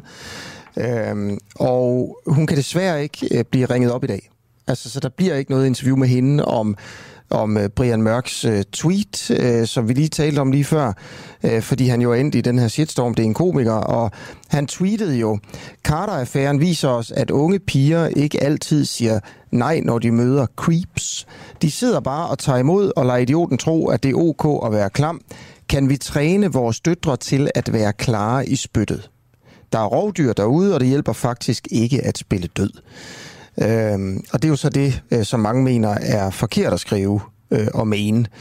Og så snakker vi lidt om det, og der er altså bare mange, der har reageret på det. Altså igen nu, at det er, det er jo det, jeg, hvor jeg sagde, jeg forstår ikke, hvorfor det er så kontroversielt. Øh, Annelise skriver på Facebook, nu påstår I igen, at Brian Mørk sagde noget helt almindeligt ukontroversielt. For det er jo rigtigt, at det er ukontroversielt at mene, at man skal lære piger at sige nej. Men det var ikke det, Brian Mørk sagde. Det, der er langt over stregen, er, at Brian Mørk, ud, Brian Mørk udtrykte, at kvinder bare skal lære ikke at fryse, når de bliver udsat for et overgreb. Hvis I spørger enhver psykolog, så vil I vide, at det at fryse er en helt automatisk reaktion, når et menneske bliver udsat for en traumatiserende oplevelse. I er helt tonedøve i den her sag. Tak for den kommentar, Annelise. Det er, øh, altså det her, det er, det, det er ligesom at være til sådan noget diskursanalyse på universitetet, ikke? Altså det er, øh, hvad blev sagt, hvad blev skrevet. Ja. Det, det, det er meget, øh, hold op, hvor bølgerne flyver højt. Mm. Øh, Charlotte Sachs Bostrup har sagt, at hun gerne vil tale med os i morgen. Så, så er det jo mig, der står her igen. Ah. Øh, det, det tror jeg da, jeg vil sige ja tak til. Ja. Umiddelbart. Det kunne da være et interessant interview. Øh, vi har fået en sms øh, fra René øh, i forhold til vores jagt på det her event, øh, Brian Mørk event. Han skriver, Brian, øh, et arrangement i Aalborg omkring 1. september kunne ret sikkert være et universitetsstudiestartsarrangement. De arrangeres af forskellige aktører, eksempelvis universitetet selv, men også fagforeninger, Djøf, øh, Magisternes øh, Forening og Ingeniørforeningen. Men ikke mindst politiske organisationer som Frit Forum og andre primært røde organisationer, skriver René, øh, kan jo også være med i øh, arrangementet. Øh, har kunne godt være en smule wokeness, skriver han. Det kan godt være, at det er noget, vi skal forfølge, og se, om det måske kunne være der. Jeg synes, det er et dårligt tip. Synes du det? Ja, men det er jo ikke, han spekulerer jo bare på, at det kunne være nogen, det kunne være nogen. Det kunne men det være kunne det da godt være. Jamen, det, det, er, det, er belæg, det lyder ikke, som om der er noget belæg for det overhovedet. Men vi kan da prøve det af. Vi kan da prøve det af. Jamen, det kan vi selvfølgelig. Jeg tænker ikke, det er usandsynligt. Nej, nej. Umiddelbart. Nej, men det kan være, vi skal gøre det. Okay, vi stiller et helt andet spørgsmål nu, Alexander. Er Liberal Alliance ved at smuldre? ude det... i kommunerne. I går der forlod hele bestyrelsen fra Liberal Alliance i Vejen, nemlig partiet. Og det er altså simpelthen hele bestyrelsen, der går på samme tid. Og i stedet for så etablerer de et nyt parti, som hedder Liberal Borgerliste. Uh, og vi har nu tidligere byrådsmedlem i Vejen Kommune for Liberal Alliance, og nu byrå, byrådsmedlem for udbryderpartiet Liberal Borgerliste, Martin Bøje med. Godmorgen. Godmorgen. Hvorfor er I gået fra Liberal Alliance alle sammen? Det var en uh, 100% enig bestyrelse, der sad og så hinanden i øjnene søndag aften og blev enige om, at uh, organisatoriske udfordringer, de aldrig må blive en belastning eller en hemsko for det politiske arbejde. Uh, fordi det går ud over vores engagement, vores entusiasme, kreativitet og virkeløst, fordi det at være i politik og arbejde med, det skal være, det skal være løsbetonet, det skal være noget, man gør, fordi man vil det. Ja. Uh, det skal være et eller andet, man brænder for, fordi der er ikke nogen, der gør det for pengenes skyld. Hvad er organisatoriske udfordringer? Det er, jo, det er jo en organisation, som sætter rammerne for det politiske arbejde internt. En organisation består af mennesker, som arbejder og knokler og bruger frivillig tid og fritid på at hjælpe de mennesker i partiet, der har valgt at stille sig til offentlig skue og arbejde på sagen på, på den eksterne flade. Ja. Øh, og kan du, prøve at være konkret, frivillige... kan du prøve at være konkret med, hvad det er, du er utilfrieds med? Jeg er jo alle sammen vælger jer ud, der må jo simpelthen være et eller andet. Ja, men, men det er der også. Vi kunne simpelthen ikke være i de organisatoriske rammer. Altså, vi er jo nødt til, for at bevare begejstring, der var vi nødt til at finde nogle rammer, den kunne være i. Hvad, hvad, var det? Øh, hvad var det, I ikke kunne holde ud? Altså, jeg vil holde mig for god til at hænge nogle mennesker ud, eller øh, det, det, det, det, vil jeg, det vil jeg holde mig ud af. Men jeg kan fortælle så meget, at det er en kultur, der har udviklet sig meget uheldigt, og som har gjort, at lysten til at arbejde med politik den lige så langsomt se ud af projektet. Okay, og så... så skete der nogle ting, som gjorde, at vi alle sammen var enige om, det her, det kan vi ikke længere forsvare. Ja, og du siger, at der har udviklet sig en dårlig kultur. Ja. Men du vil ikke hænge nogen Jamen, ud. Du vil, ikke, det, sige, det, du vil ikke sige, hvem det er. Hvad, prøv at sætte nogle ord på den kultur der. Nå, der gør, altså, det, må, det må godt nok være ulov, uh, ikke ulovligt, men alvorligt. Når ja, I det alle er, sammen det melder jer ud, det, og jeg det er, synes, det er meget, meget fluffy og svært at forstå, uh, det du siger her. Noget med nogle rammer og sådan noget. Det er meget, meget alvorligt, når en højborg som Vejen enstemmigt vælger at gå. Det er selvsagt meget Så, så hvad er det for, det er, hvad er det, du er, øh, hvad er den, du siger, det er en dårlig kultur? Altså organis- organisationskultur eller et eller andet. Prøv når du har et lille når, når, når man starter politisk parti, så, skal, så laver man nogle vedtægter, og det gør man, øh, der gør man det, at man laver dem sådan, at få mennesker øh, i toppen har forholdsvis stor indflydelse. Og det er en klog ting at gøre, fordi når man starter et nyt parti, så vil det tiltrække en hel masse mennesker, som gerne vil, øh, vil frem i rampelyset, og måske, altså simpelthen kort sagt, for at holde landsbytosser ude, så gør man det forholdsvis topstyret i starten. Og det er, det er en nødvendig ting, og det er en god ting. Men når et parti så bliver øh, mere etableret, så kan den øh, organisationsform gå hen og blive øh, ødelæggende. Ja. Hvis og så fremt, at en bestemt fraktion eller bestemte kræfter kommer til ord og til magt. Okay, så det er, for, det, det er for topstyret. Liberal Alliance var blevet for topstyret. Øh, Nej, det er det simpelthen været hele for, for, styret, for Det- topstyret det- er de det- forkerte mennesker så? Det er de forkerte mennesker, der kommer til at styre fra toppen af. Er det det, du mener? Ej, det vil jeg ikke. Det, det, sådan, sådan kan du ikke udlægge det.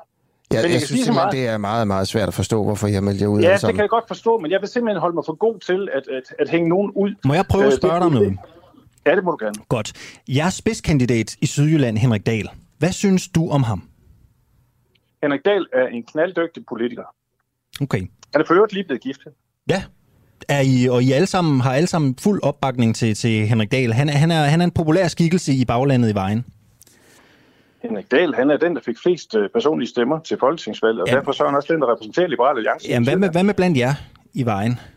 Jamen, jeg har, jeg har ikke noget øh, at udsætte på Henriks politiske arbejde. Og heller ikke hans person og hans, øh, og hans sådan ligesom Nej, øh, jeg har ikke politiske noget imod kompas. Henrik som person. Der, altså, jeg har aldrig haft noget, aldrig haft noget imod Henrik som person. Okay, jeg fik har- bare lyst til at Hvorfor spørge. er det, du spørger om det, Alexander? Det er bare fordi, man... man, Jeg, man, jeg, man jeg kan også godt vide, hvor sammenhængen var. Ja, men, Øhm, men det, det er bare fordi, man, man, man hører jo lidt... Jeg ved ikke, om du har læst, der blev også skrevet en, en, et indlæg i Ekstrabladet for ikke ret lang tid siden af en, en Randal Fink mm. Isaksen, der spekulerede lidt i, at der var, nogle, der var nogle, noget utilfredshed i Sydjylland med, med Henrik Dahl som kandidat. Og derfor prøver jeg bare at finde ud af, om det har noget med det at gøre. Ah, okay. Okay, så ved jeg godt, hvad du snakker om. Ja. Øh, ja, det var selvfølgelig dengang, at der var opstillingsmøde til folketingsvalget sidst. Der var det selvfølgelig øh, øh, meget overraskende, at Henrik Dahl han blev valgt ind som nummer 5 øh, på listen til opstillingsmødet. Og, og det var en, det var, det var, det var en voldsom øh, ting, faktisk at det siddende folketingsmedlem kun fik en femteplads. Og da Mette Bock så valgte at stille op til Europaparlamentet, så var der jo plads til to spidskandidater, eller plads til en ny spidskandidat, og det skulle så være et valg mellem Sten Holm fra Varde og mellem Henrik Dahl. Øh, hvis det er det, du refererer til. Ja, og den, men, men hvis, øh, den spidskandidat valgkamp vandt Sten Holm Iversen, og alle de øh, folketingskandidater, som stillede op i Sydlands Storkreds, de pegede alle sammen på Sten Holm Iversen som spidskandidat. mm-hmm. Mig selv inklusiv. Ja. Men det, det, er ikke en, det er jo ikke en, hvad skal man sige, det er jo ikke et, et, at modarbejde Henrik Dahl, det er bare at pege på Sten Holm Iversen, fordi jeg synes, han var en bedre repræsentant. Jeg, jeg vil bare Om spørge, det, spørge. så, om det så bliver udlagt som om, at jeg har modarbejdet et siddende folketingsmedlem, øh, det, det, det, det, det kan jeg jo ikke rigtig gøre for, Mm. men jeg har aldrig modarbejdet Henrik Dahl. Det kunne jeg ikke finde på. Okay, tusind tak, fordi du kom med uh, her i Mm. mm. vores uh, morgenradio. Og held, velkommen. held og lykke med Liberal Borgerliste, Martin Bøje. Tak skal I have. Jeg blev ikke meget klogere. Gjorde du det? Nej, jeg synes, øh, jo, altså topstyring, men, men hvilken form for topstyring? Hvem, og det var sådan, de forkerte mennesker har fået magten i partiet. Hvem er det? Hvad har de gjort? Altså, hvad er det for en eller anden form for topstyring, man er uenig i? Det, det synes jeg, det var meget, meget fluffy her. Simon Emil øh, Amitsbøl kan muligvis øh, svare på det, når han er igennem. Jamen, han er på bånd. Øh, han, er han er faktisk Nå, optaget. han er på ja. Nå, øh, det, hvor skulle du også vide det fra? Du skulle ikke have været der i dag, men han er faktisk på bånd. Jeg tror, vi skulle tage interview ham nu her. Nej, det skal vi ikke. Okay. Det skal vi ikke. Øh, Men vores kollega Peter Marstal har ringet til det tidligere partimedlem. Simon Emil Amitsbøl Bille har jo været bredt omkring i det politiske landskab, og han har altså også været i øh, Liberal Alliance. Og vi ringede til ham for at få, øh, vi ringede til ham for at få hans analyse. Nu skal jeg lige finde ham. Han ligger der. Altså, jeg kommer bare lige til at spørge dig direkte. Altså, hvad, hvad, hvad fanden er det, der sker i Liberal Alliance lige nu? Jeg tror, det er meget øh, almindeligt, at de partier, der går tilbage i meningsmålingerne på landsplan, de mister kommunalbestyrelsesmedlemmer, fordi hvis man nu skal være meget rå, så mindsker det jo sandsynligheden for, at folk, der sidder rundt om i byrådene, de bliver genvalgt. Og, øh, og det øger jo efter al sandsynlighed lysten til at skifte. Så du mener, hvis nu at øh, Liberale Alliance havde samme opbakning, som de havde tilbage i 2016, der havde de jo over 8,5 procent i meningsmålingerne, næsten 9 også. Så, så ville det Og her nu var, det dog, nu var det dog i 17, at valget var. Undskyld, ja, Øh, ja, i 17, men der ja. var, der var opbakningen ikke så langt. Nu sidder jeg bare lige og kigger på nogle meningsmålinger tilbage i tiden. Ja. Så ville det ikke være sket, det her. Det kan jeg jo ikke gøre mig til dommer over. Jeg udtaler mig der ikke om den konkrete situation i vejen, men mere det, at man har mistet 14 ud af 28 byrådsmedlemmer siden valget. Øh, der ser jeg det som en, en, en dobbelt ting, altså både det her med, at der har været den ideologiske kamp, men selvfølgelig også, at øh, der er sket det, at, øh, at man er gået kraftigt ned i meningsmålingerne, og det betyder, at i rigtig mange byråd, der vil det blive øh, om end meget svært at blive genvalgt, hvis man stiller op med et øh, LA-klistermærke på ryggen. Synes du, det, synes du, det er fejl af dem at forsvinde, når, øh, når det går dårligt for partiet? Det, det har jeg ikke de store holdninger til. Det må den enkelte jo gøre op med sig selv. Øh, hvad det er for nogle begrundelser. Man kan jo sige, her er der jo tale om et, øh, et større antal mennesker i den samme kommune, som åbenbart har haft en fælles opfattelse. Og, øh, og der var man jo ud fra, at det er noget, de har drøftet grundigt igennem, og de har deres øh, begrundelser. Så jeg tror, at som jeg hører dem, så mener de faktisk, at, øh, at de gerne vil arbejde stadig for øh, liberale holdninger i egen byråd, og det mener de, at de har større øh, mulighed for med en borgerliste med et LA-stempel. Og så, øh, så kan man sige, at hvis det er det indholdsmæssige, der gælder, så er det jo sådan set klogt nok. Man kan bare se det, som jeg indledte med at sige. Hvis du ser på partier, der generelt går tilbage, så er der en tendens til, at de mister. Du kan se Dansk Folkeparti som et andet eksempel. De har også mistet rigtig mange af deres bydersmedlemmer, mens de er gået tilbage på dansk plan. Så, så ja, øh, men det betyder jo ikke, at der ikke også kan være politiske og ideologiske årsager. Der kan være nogle gange være lokale spørgsmål, der gør det. Det kan, det kan være så meget. Når de selv siger, at det er ideologiske årsager, at, øh, at partiet ikke længere er liberalt nok. Hvad, hvad tænker du så om det? Jo, men det kan der jo også være. Der er jo tydeligt, at der har været en øh, kamp mellem forskellige idépolitiske retninger i Liberal Alliance, og der er jo øh, en række øh, medlemmer, der synes, at det, man kan kalde den nationalkonservative strømning, den har fyldt for meget i de senere år, så det kan jo helt klart også medvirke, også som, som jeg kender Martin Bøje, der sidder i byrådet i maj. Øhm, men jeg kunne for eksempel se i weekendavisen fra i fredags, at der øhm, var der en udtalelse fra dig om for eksempel Liberal Alliances Henrik Dahl, at der findes mange for, forskellige former for, for liberalisme, men Henrik Dahl er ikke en af dem. Det er jo selvfølgelig sat øh, på spidsen, men øh, jeg tror, at det er et synspunkt, som øh, der har været dækning for øh, en del steder. Man kan jo sige, at i vejen er det jo ikke kun byrådsmedlemmer, der går, det er jo hele kandidatlisten af bestyrelsen, der går med. Øh, og man kan sige, at der har været nogle, øh, nogle diskussioner om, hvor skal man være i spørgsmål om udlændinge, men måske også andre værdipolitiske øh, spørgsmål, og, og det har så sat nogle, øh, nogle skæld. Mener du, at uh, Liberal Alliance de ikke længere er liberale nok? Nu har du selv kommet med den her udtalelse om Henrik Dahl. Og, ja. Jo, man kan jo sige, at det, det, er, jo, det er jo almindeligt kendt, at, at, at jeg stod i hvert fald på et andet synspunkt, end, end det Henrik Dahl stod på. Men jeg synes, at der er masser af liberal både i, i, i det, som Alex Vanderslav siger, og Ole Birke Olsen siger, at det er ikke sådan, at jeg ønsker mit gamle parti noget dårligt. Nej, men ud fra din... Øh, din altså, du har jo sikkert også en, din egen definition til, øh, hvordan øh, ideologien liberalisme skal være. Så mener du, at, øh, at Liberal Alliance øh, ikke er liberal nok? Nu spørger jeg bare lige igen. Jamen, det er jo klart, at øh, jeg forlod også i sin så Liberal Alliance blandt andet på grund af, at jeg synes, at den nationalkonservative strømning blev for stærk. Øh, og det er der jo så åbenbart andre, der også mener. Og, øh, og der, det har jeg sådan set ikke som sådan skiftet synspunkt på sagde altså Simon Emil Amitsbøl, tidligere medlem af Liberal Alliance og nu løsgænger og genopstiller altså ikke til Folketinget. Nej, og han prøver at forklare, hvorfor folk de forlader Liberal ja. Alliance, og øh, det er han en rigtig god kilde til. Ved du hvorfor? Han har jo selv forladt rigtig mange partier, så han må jo vide noget om, hvorfor man vælger at gå, ja, tænker præcis. jeg. Han er øh, simpelthen ekspert i, i det med, hvorfor man forlader partier. Og øh, vil du prøve, og kan du huske, der kommer en lille quiz, Alexander. Hvad, ja. har, han, hvad har Simon Emil Amitsbøl Bille, øh, hvilke partier har han været med i? Han har været i Radikale Venstre. Han starter i Radikale, det er rigtigt. Så går han jo i... Er det det, der hedder den nye alliance, han går over i bagefter? Nej. Borgerlig et eller andet. Borgerlig alliance... Borgerligt Centrum. Borgerligt Centrum han hedder det. Han laver sit eget parti. Han laver sit eget parti, ja. Går han så i... Er han, jeg kan ikke huske, er han med, mens det stadig er en ny alliance? Det er han ikke vel? Nej. Det bliver først Liberal Alliance, han ja. går over i. Ja, det gør det. Ja. Øh, og efter Liberal Alliance, ja, der går han jo så ud og øh, stifter Fremad, Ja. Og så er han løsgænger nu og stiller ikke op igen. Det er rigtigt. Det var okay løst, ikke? Det var, jo, jo. Ja, ja. Der var så, lige et borgerligt centrum der. Så jeg vidt lige... vi ved, stiller han ikke op for et nyt parti. Hvor tror du, han ville stille op, hvis han skulle stille op igen? Jeg tror, han vil... Øh, øh, venstre, venstre, tror jeg. Nå ja, Venstre kunne måske ja, faktisk Jeg tror, han er øh, meget mere... Lige, også som vi hørte her, da, hvis der er de der strømninger i Liberal Alliance, så, så er han liberal og ikke konservativ. Så, så det skulle vel være Venstre, hvis det var. Godmorgen, Michael Ostrup Jensen. Godmorgen. Vil Simon Emil Amitsbøl være velkommen i Venstre, hvis han nu kommer banket på døren? Simon Emil er en uh, rigtig flink fyr, så uh, det må vi jo se på, men det er ikke en beslutning, uh, jeg kan tage alene i hvert fald. Nej, nej, der er heller ikke så mange, der kommer og banker på for tiden, når det går så dårligt i meningsmålingerne. Ah, vi er faktisk heldigvis uh, på vej opad igen, så lad os nu se, Nå, er det? Okay. Det er vi faktisk. Vi skal snakke noget helt andet med dig. Du er udenrigsordfører for Venstre, og vi vil selvfølgelig gerne bare sige tusind tak, fordi du vil øh, være med nu her og stille op. Selvfølgelig. Øh, og, og vi stiller spørgsmålet om, om danske skatteborgers penge. Altså når folk mm. går på arbejde her til morgen, så betaler de skat. Om de penge, man betaler skat, nogle af dem, de ender i Lukashenkos regime. I mandags der fik Hvide Ruslands præsident Alexander Lukashenko 1 milliard dollars fra den internationale valutafond. Det er en organisation, som varetager 188 medlemslandes økonomi.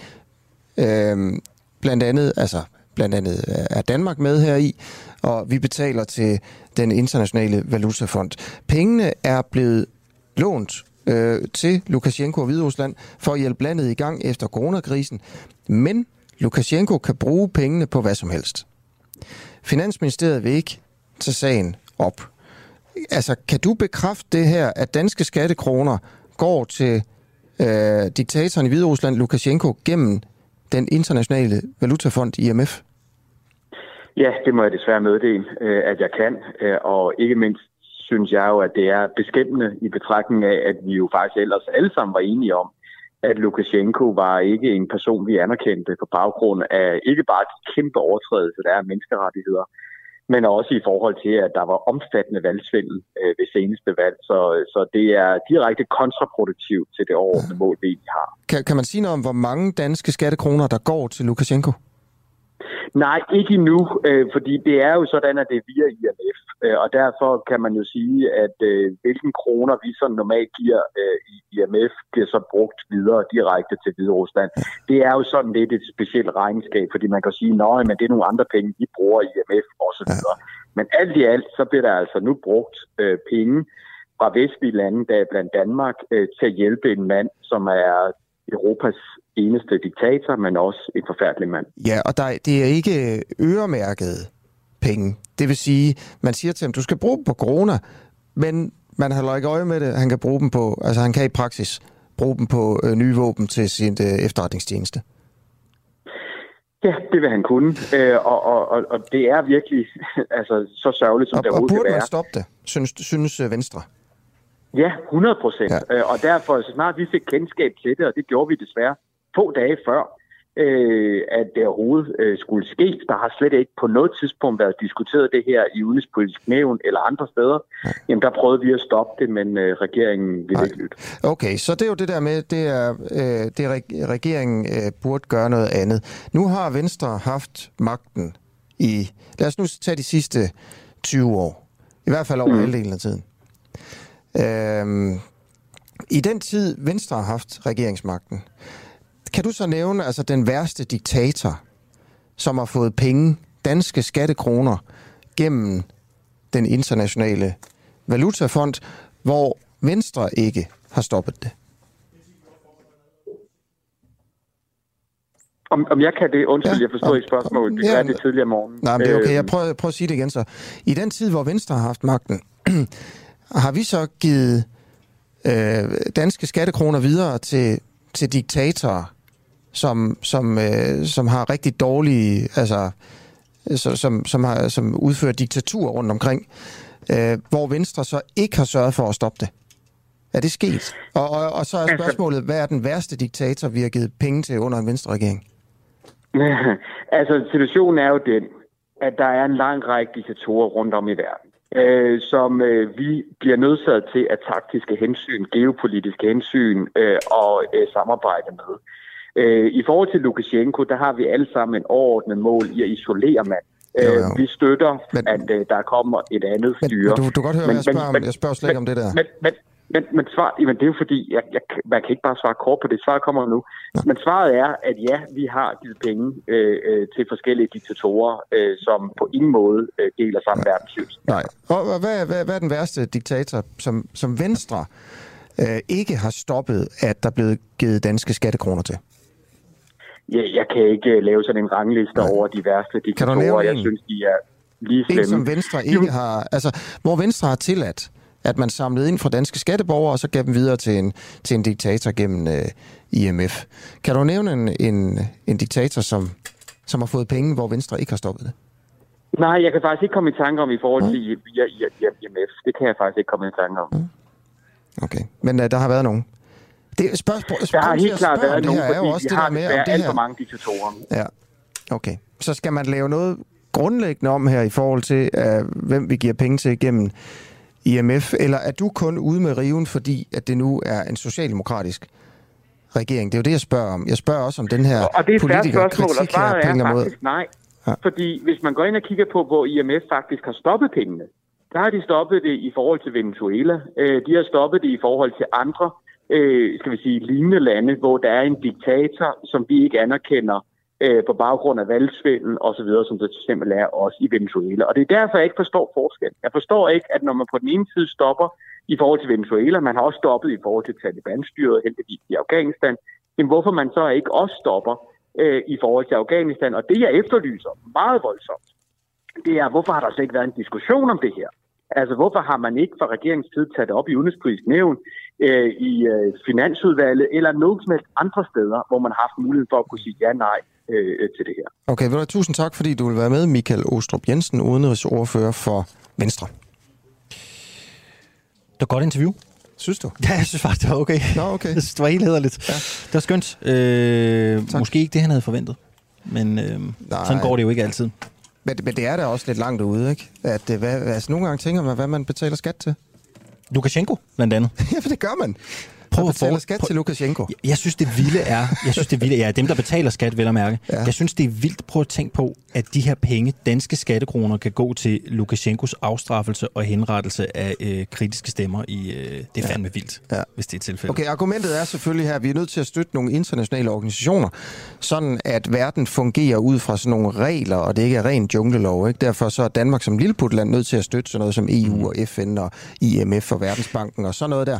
Og så nogle gange så slår man en skævert, men det er altså bedre end ingenting. Men hvorfor kan man tilbageholde penge for til Afghanistan, når man ikke kan til Lukashenkos Hvide Rusland? Ikke? Det, er jo- det er jo her, det bliver en lille smule skørt. Ja. Øh, det er, hvad det er. Øh, nu har vi fået besøg her i øh, studiet, Asger. Vi har fået besøg af vores øh, kollega Clara Vind, som er journalist og tilrettelægger her på Den Uafhængige. Clara, du øh, forsøger jo at få hul igennem til den øh, utrolig spændende og også lidt kulørte historie om forsvarschefen og øh, den store fest øh, på øh, flyvestation Karup, mens øh, Taliban rykkede ind i øh, Afghanistan. Øh, Clara, hvordan går det med at få hul igennem og blive klogere på den her sag? Det går. Det går i hvert fald bedre. Altså man kan sige, jeg har fundet ud af noget nyt i dag. Jeg har simpelthen ikke kunne give slip på den her sag, fordi jo mindre de vil svare på det, jo flere spørgsmål giver det bare. Så øh, i dag har jeg lidt nyt med, og det vil jeg lige prøve at fortælle, hvad det er. Altså jeg har prøvet at søge svar på, om det var en bryllupsfest, hvem var den civile, der fik en tur i flyet, og hvem betalte for festen, hvem betalte for lokalerne, var forsvarsministeren med, og jeg kan sige, at der er ikke særlig mange ting, jeg har fået svar på. Men jeg har fået bekræftet, at det var forsvarschefen, der havde lejet lokalerne på flyvestationen. Jeg har fået bekræftet, at arrangementet er booket og betalt privat. Hvad de mener med privat, har jeg simpelthen ikke kunne finde ud af. Det har de ikke svaret på. Altså, er det forsvarschefen? Og jeg har også spurgt ham, hvornår er det, han har betalt for det? Altså, var det før eller efter historien kom ud? Og det er jo super essentielt. Så ja, det er noget af det. Og så øh, har jeg simpelthen også fået bekræftet, at det var ikke hans hustru, der var med op at flyve med Anders Rix i flyet. De skriver selv hustru, så man kan jo sige, de er jo blevet gift. Men om det var et bryllupsfest, det kunne vi heller ikke få svar på. Vi fik bare at vide, at det var et privat arrangement. Og altså, kritik, eller historien, der jo, der jo kom frem her i weekenden, var, at forsvarschefen, mens Kabul øh, er ved at blive indtaget af Taliban, mm. og evakueringen, det, altså på det her tidspunkt, øh, skal virkelig gå stærkt, der er han til bryllupsfest. Han holder sit eget bryllup på flyvestation Karup, og der er en gæst, som får en flyvetur af en generalmajor. Og, øhm, I forsvarets materiel jo. I, i, i et Ja. forsvarets... I T-17-fly. I T-17-fly. Øhm, og så er det jo, at øh, der kommer øh, sådan noget kritik. Altså, man, man begynder at stille spørgsmålet, altså, burde forsvarschefen være på i et eller andet form for war room i sådan en stor militær operation, i stedet for at være mm. til, til bryllup? Det kan godt være, at der var tjek på tingene jo. Ikke? Og, og det ikke var nødvendigt. Han sad mm-hmm. øh, nede i en eller anden bunker et eller andet sted og kiggede på, på troppebevægelser i Afghanistan. Og han havde nogle dygtige folk, han havde ligesom udliciteret det. Øh, men, men det der debatten er, der får vi også gerne vide, for eksempel, hvad skete der til den fest? Jeg kunne godt tænke mig at vide, om han var, om han var Patte Stiv, ja. forsvarschefen. Øh, og så er der også, bare lige for at opsummere det, ja. den anden kritik, som er det der med, at der er en af gæsterne, der kommer op og flyve med en, øh, en generalmajor. Øh, det koster jo mange penge. Og man må ikke bare give sine venner en flyvetur, selvom man, altså når man er forsvarschef. Altså, jeg vil da også gerne vide, hvem var de andre deltagere? Var de andre chefer i forsvaret, som også skulle tage vigtige beslutninger dagen efter, var de stive? Ja. Altså, øh, var Trine Bremsen med? Var hun med i flyet? var det hende, der fik en flyvetur? Men spørgsmålet er vel også det der med, kan man virkelig, altså hvis man kender nogen i forsvaret, kan man få en, kan man få en flyvetur i forsvarets materiel? Altså, man, man fristes jo næsten til at ringe op og spørge, kan jeg, kan jeg få en tur i sådan en T-17 der? Ja. Hvad koster det, ikke? Altså, vi bliver ved med at søge svar. Jo mindre de vil sige, jo mere prøver vi. Altså, det er jo det, vi har givet dem chancen. Kom ind, fortæl. Hvad skete der? Du er forsvarschef. Altså, bare sig det. Det gør de ikke, så vi bliver Nej. ved med at prøve. De klapper i. Okay, klar. Klar, tak. Øh, tak fordi du lige ville opdatere os på den. Og det er jo altså også bare for at sige, det er en historie, vi prøver at altså, dykke ned i og finde ud af alt. Vi har søgt agtindsigter og alt muligt. Ikke? Altså, og hvis der kommer noget, så er vi der. Øh, nu har jeg øh, mistet overblikket, fordi jeg tror, vi har fået en telefon ind, men ja. jeg aner ikke, hvem det er, vi skal ja. tale med. Så nu kigger jeg simpelthen bare ud af regien. Ja, vi kan ja, også nej, bare du kan sige... Bare på mig. Ja, ved, du ved det. Nej, overhovedet ikke. Nå. Godmorgen, hvem har vi med? Ja, øh... ja godmorgen. Godmorgen. Godmorgen. Godmorgen, hvem har vi med på telefonen? Øh, godmorgen, det er Annette Mikkelsen. Hej Annette, tak fordi du vil være med. Jamen selv tak. Kan det passe, at du har skrevet en kommentar ind til mig og Alexander? Ja, det er det. Ja, hvor dejligt. Du er jo i radioen lige nu, Annette.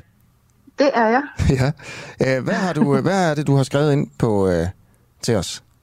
Jamen, jeg bare reagerer på, at I bagatelliserer det, Brian Mørk har sagt. Ja. Eller skrevet på sit tweet, som og det var det, vi snakkede der. om tidligere, ja. øh, hvor Brian Mørk, komikeren, han er endt i en shitstorm, fordi han har skrevet det her. Carter-affæren viser os, at unge piger ikke altid siger nej, når de møder creeps. De sidder bare og tager imod og lader idioten tro, at det er ok at være klam. Kan vi træne vores døtre til at være mere klare i spyttet? Der er rovdyr derude, og det hjælper faktisk ikke at spille død. Uh, det er der mange, der er blevet sure over, uh, det her tweet. Uh, hvad, hvad er det, der har fået dig til at skrive ind? Jamen, det er jo det, at han vinder det hele på hovedet. Altså, han lægger jo ansvaret på, på de unge kvinder, og adresserer jo ikke øh, øh, mændene ja. som øh, er dem, som, øh, som begår overgrebene eller opfører sig dårligt. Nej. Og det er jo det, jeg reagerer på, fordi ja. øh, det ville jo være fint, hvis han holdt en lidt ydmyg holdning over for ja. de her kvinder. Og det var så det, jeg sagde. Jeg forstår ikke alt øh, øh, folk, der mener sådan noget som dig. Altså for at være helt ærlig. Og jeg tror, det er helt almindeligt at, at tænke, jamen selvfølgelig, det som Brian Mørk han siger, det er vel helt, det er vel helt normalt sund fornuft øh, og mene sådan noget. Og det er jo så, det, hvis jeg vil prøve at spørge dig om det her. Han skriver, kan vi træne vores døtre til at være klar i spyttet? Synes du, at man skal sige, man skal lære sine døtre at sige nej til folk, øh, der på en eller anden måde laver seksuelle overgreb eller er klamme over for en? Jamen, tror du ikke, at vi gør det, os som har døtre? Jamen, jeg spørger, Nå, bare, jeg, jeg, jeg spørger bare om... Tror du ikke... Du, det ved jeg ikke. Prøv, jeg spørger bare. Man, prøv, prøv at svare på det. Kan man, synes du, man skal sige det til sine døtre? Øhm, det kommer an på konteksten, fordi at øh, øh, hvis, hvis, øh, hvis, du, hvis du kun snakker med dine døtre om det, det her, ikke snakker ja. med dine sønner om, hvordan man skal opføre ja. sig, så, så har du jo ikke en balance i skal det her. Skal man sige fordi... til sine døtre, at skal man lære dem at være klar i spyttet over for altså nogle, der, der laver seksuelle overgreb? Jamen, der vil du have mig til at sige, at så, så er kvinderne selv ansvarlige for, nej, hvis de bliver udsat for overgreb. Nej, nej, jeg er bare til at svare på spørgsmålet. Fordi det er jo det her, jeg ikke forstår. Jeg tænker, det han skriver, det er helt normalt. Uh, man skal da selvfølgelig lære sin datter at sige nej. Jamen, så vil jeg vente om at sige, vil du så ikke sige, det er fornuftigt at snakke med sine sønner om, hvordan man opfører sig, jo. når man går ud i den store verden, jo, det der, jo, og man meget, behandler andre. Jo, det Men hvorfor kan han... Men hvorfor fornuftigt. kan han ikke sige det? Han er mand, han burde snakke med Sile. Det, kan, det kan også være, han siger, han gør det. Det ved du ikke noget om.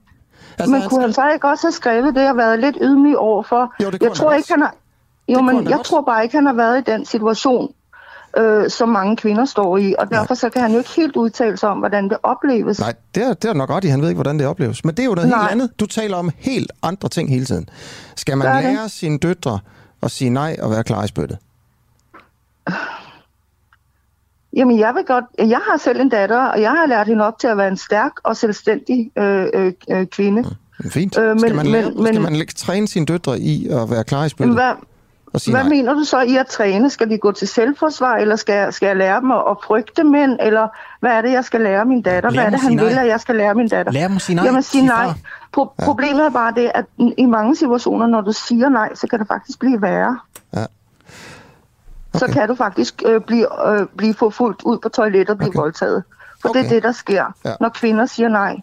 Øh, øh, I mange tilfælde. Det er jo det, kvinder prøver at gøre opmærksom på. Ja. Der er rigtig mange kvinder, der siger nej på en ordentlig og fin måde. Men okay. det kan ikke modparten åbenbart kapere, okay. og derfor så bliver det vold ud af det, det her. Så, så det er det kendt. Men tak fordi du ville øh, være med øh, ganske kort øh, Jamen, og svare på alle vores så øh, dumme spørgsmål. Men, men As- Asger, Asger Ja. Juhl, Ja, jeg vil, bare, jeg vil bare sige, at det her det er lidt déjà vu, fordi at øh, øh, vi har snakket sammen, øh, når du var på Radio 24 Nå, er det rigtigt? Nå, dejligt. Så det er, en, det er en god følelse, at vi Ja, kan komme tilbage til det der. Det er dejligt, okay. ja. Jamen, tak fordi du Så- blander dig, det er bare dejligt. Ja. ja. Og god radio. Tak. Tak for det. Ja, så jeg kommer bare lige til I dag der var holdet Peter Marstal, Eugen Shapiro og Peter K. Nørgaard. Klokken er ni.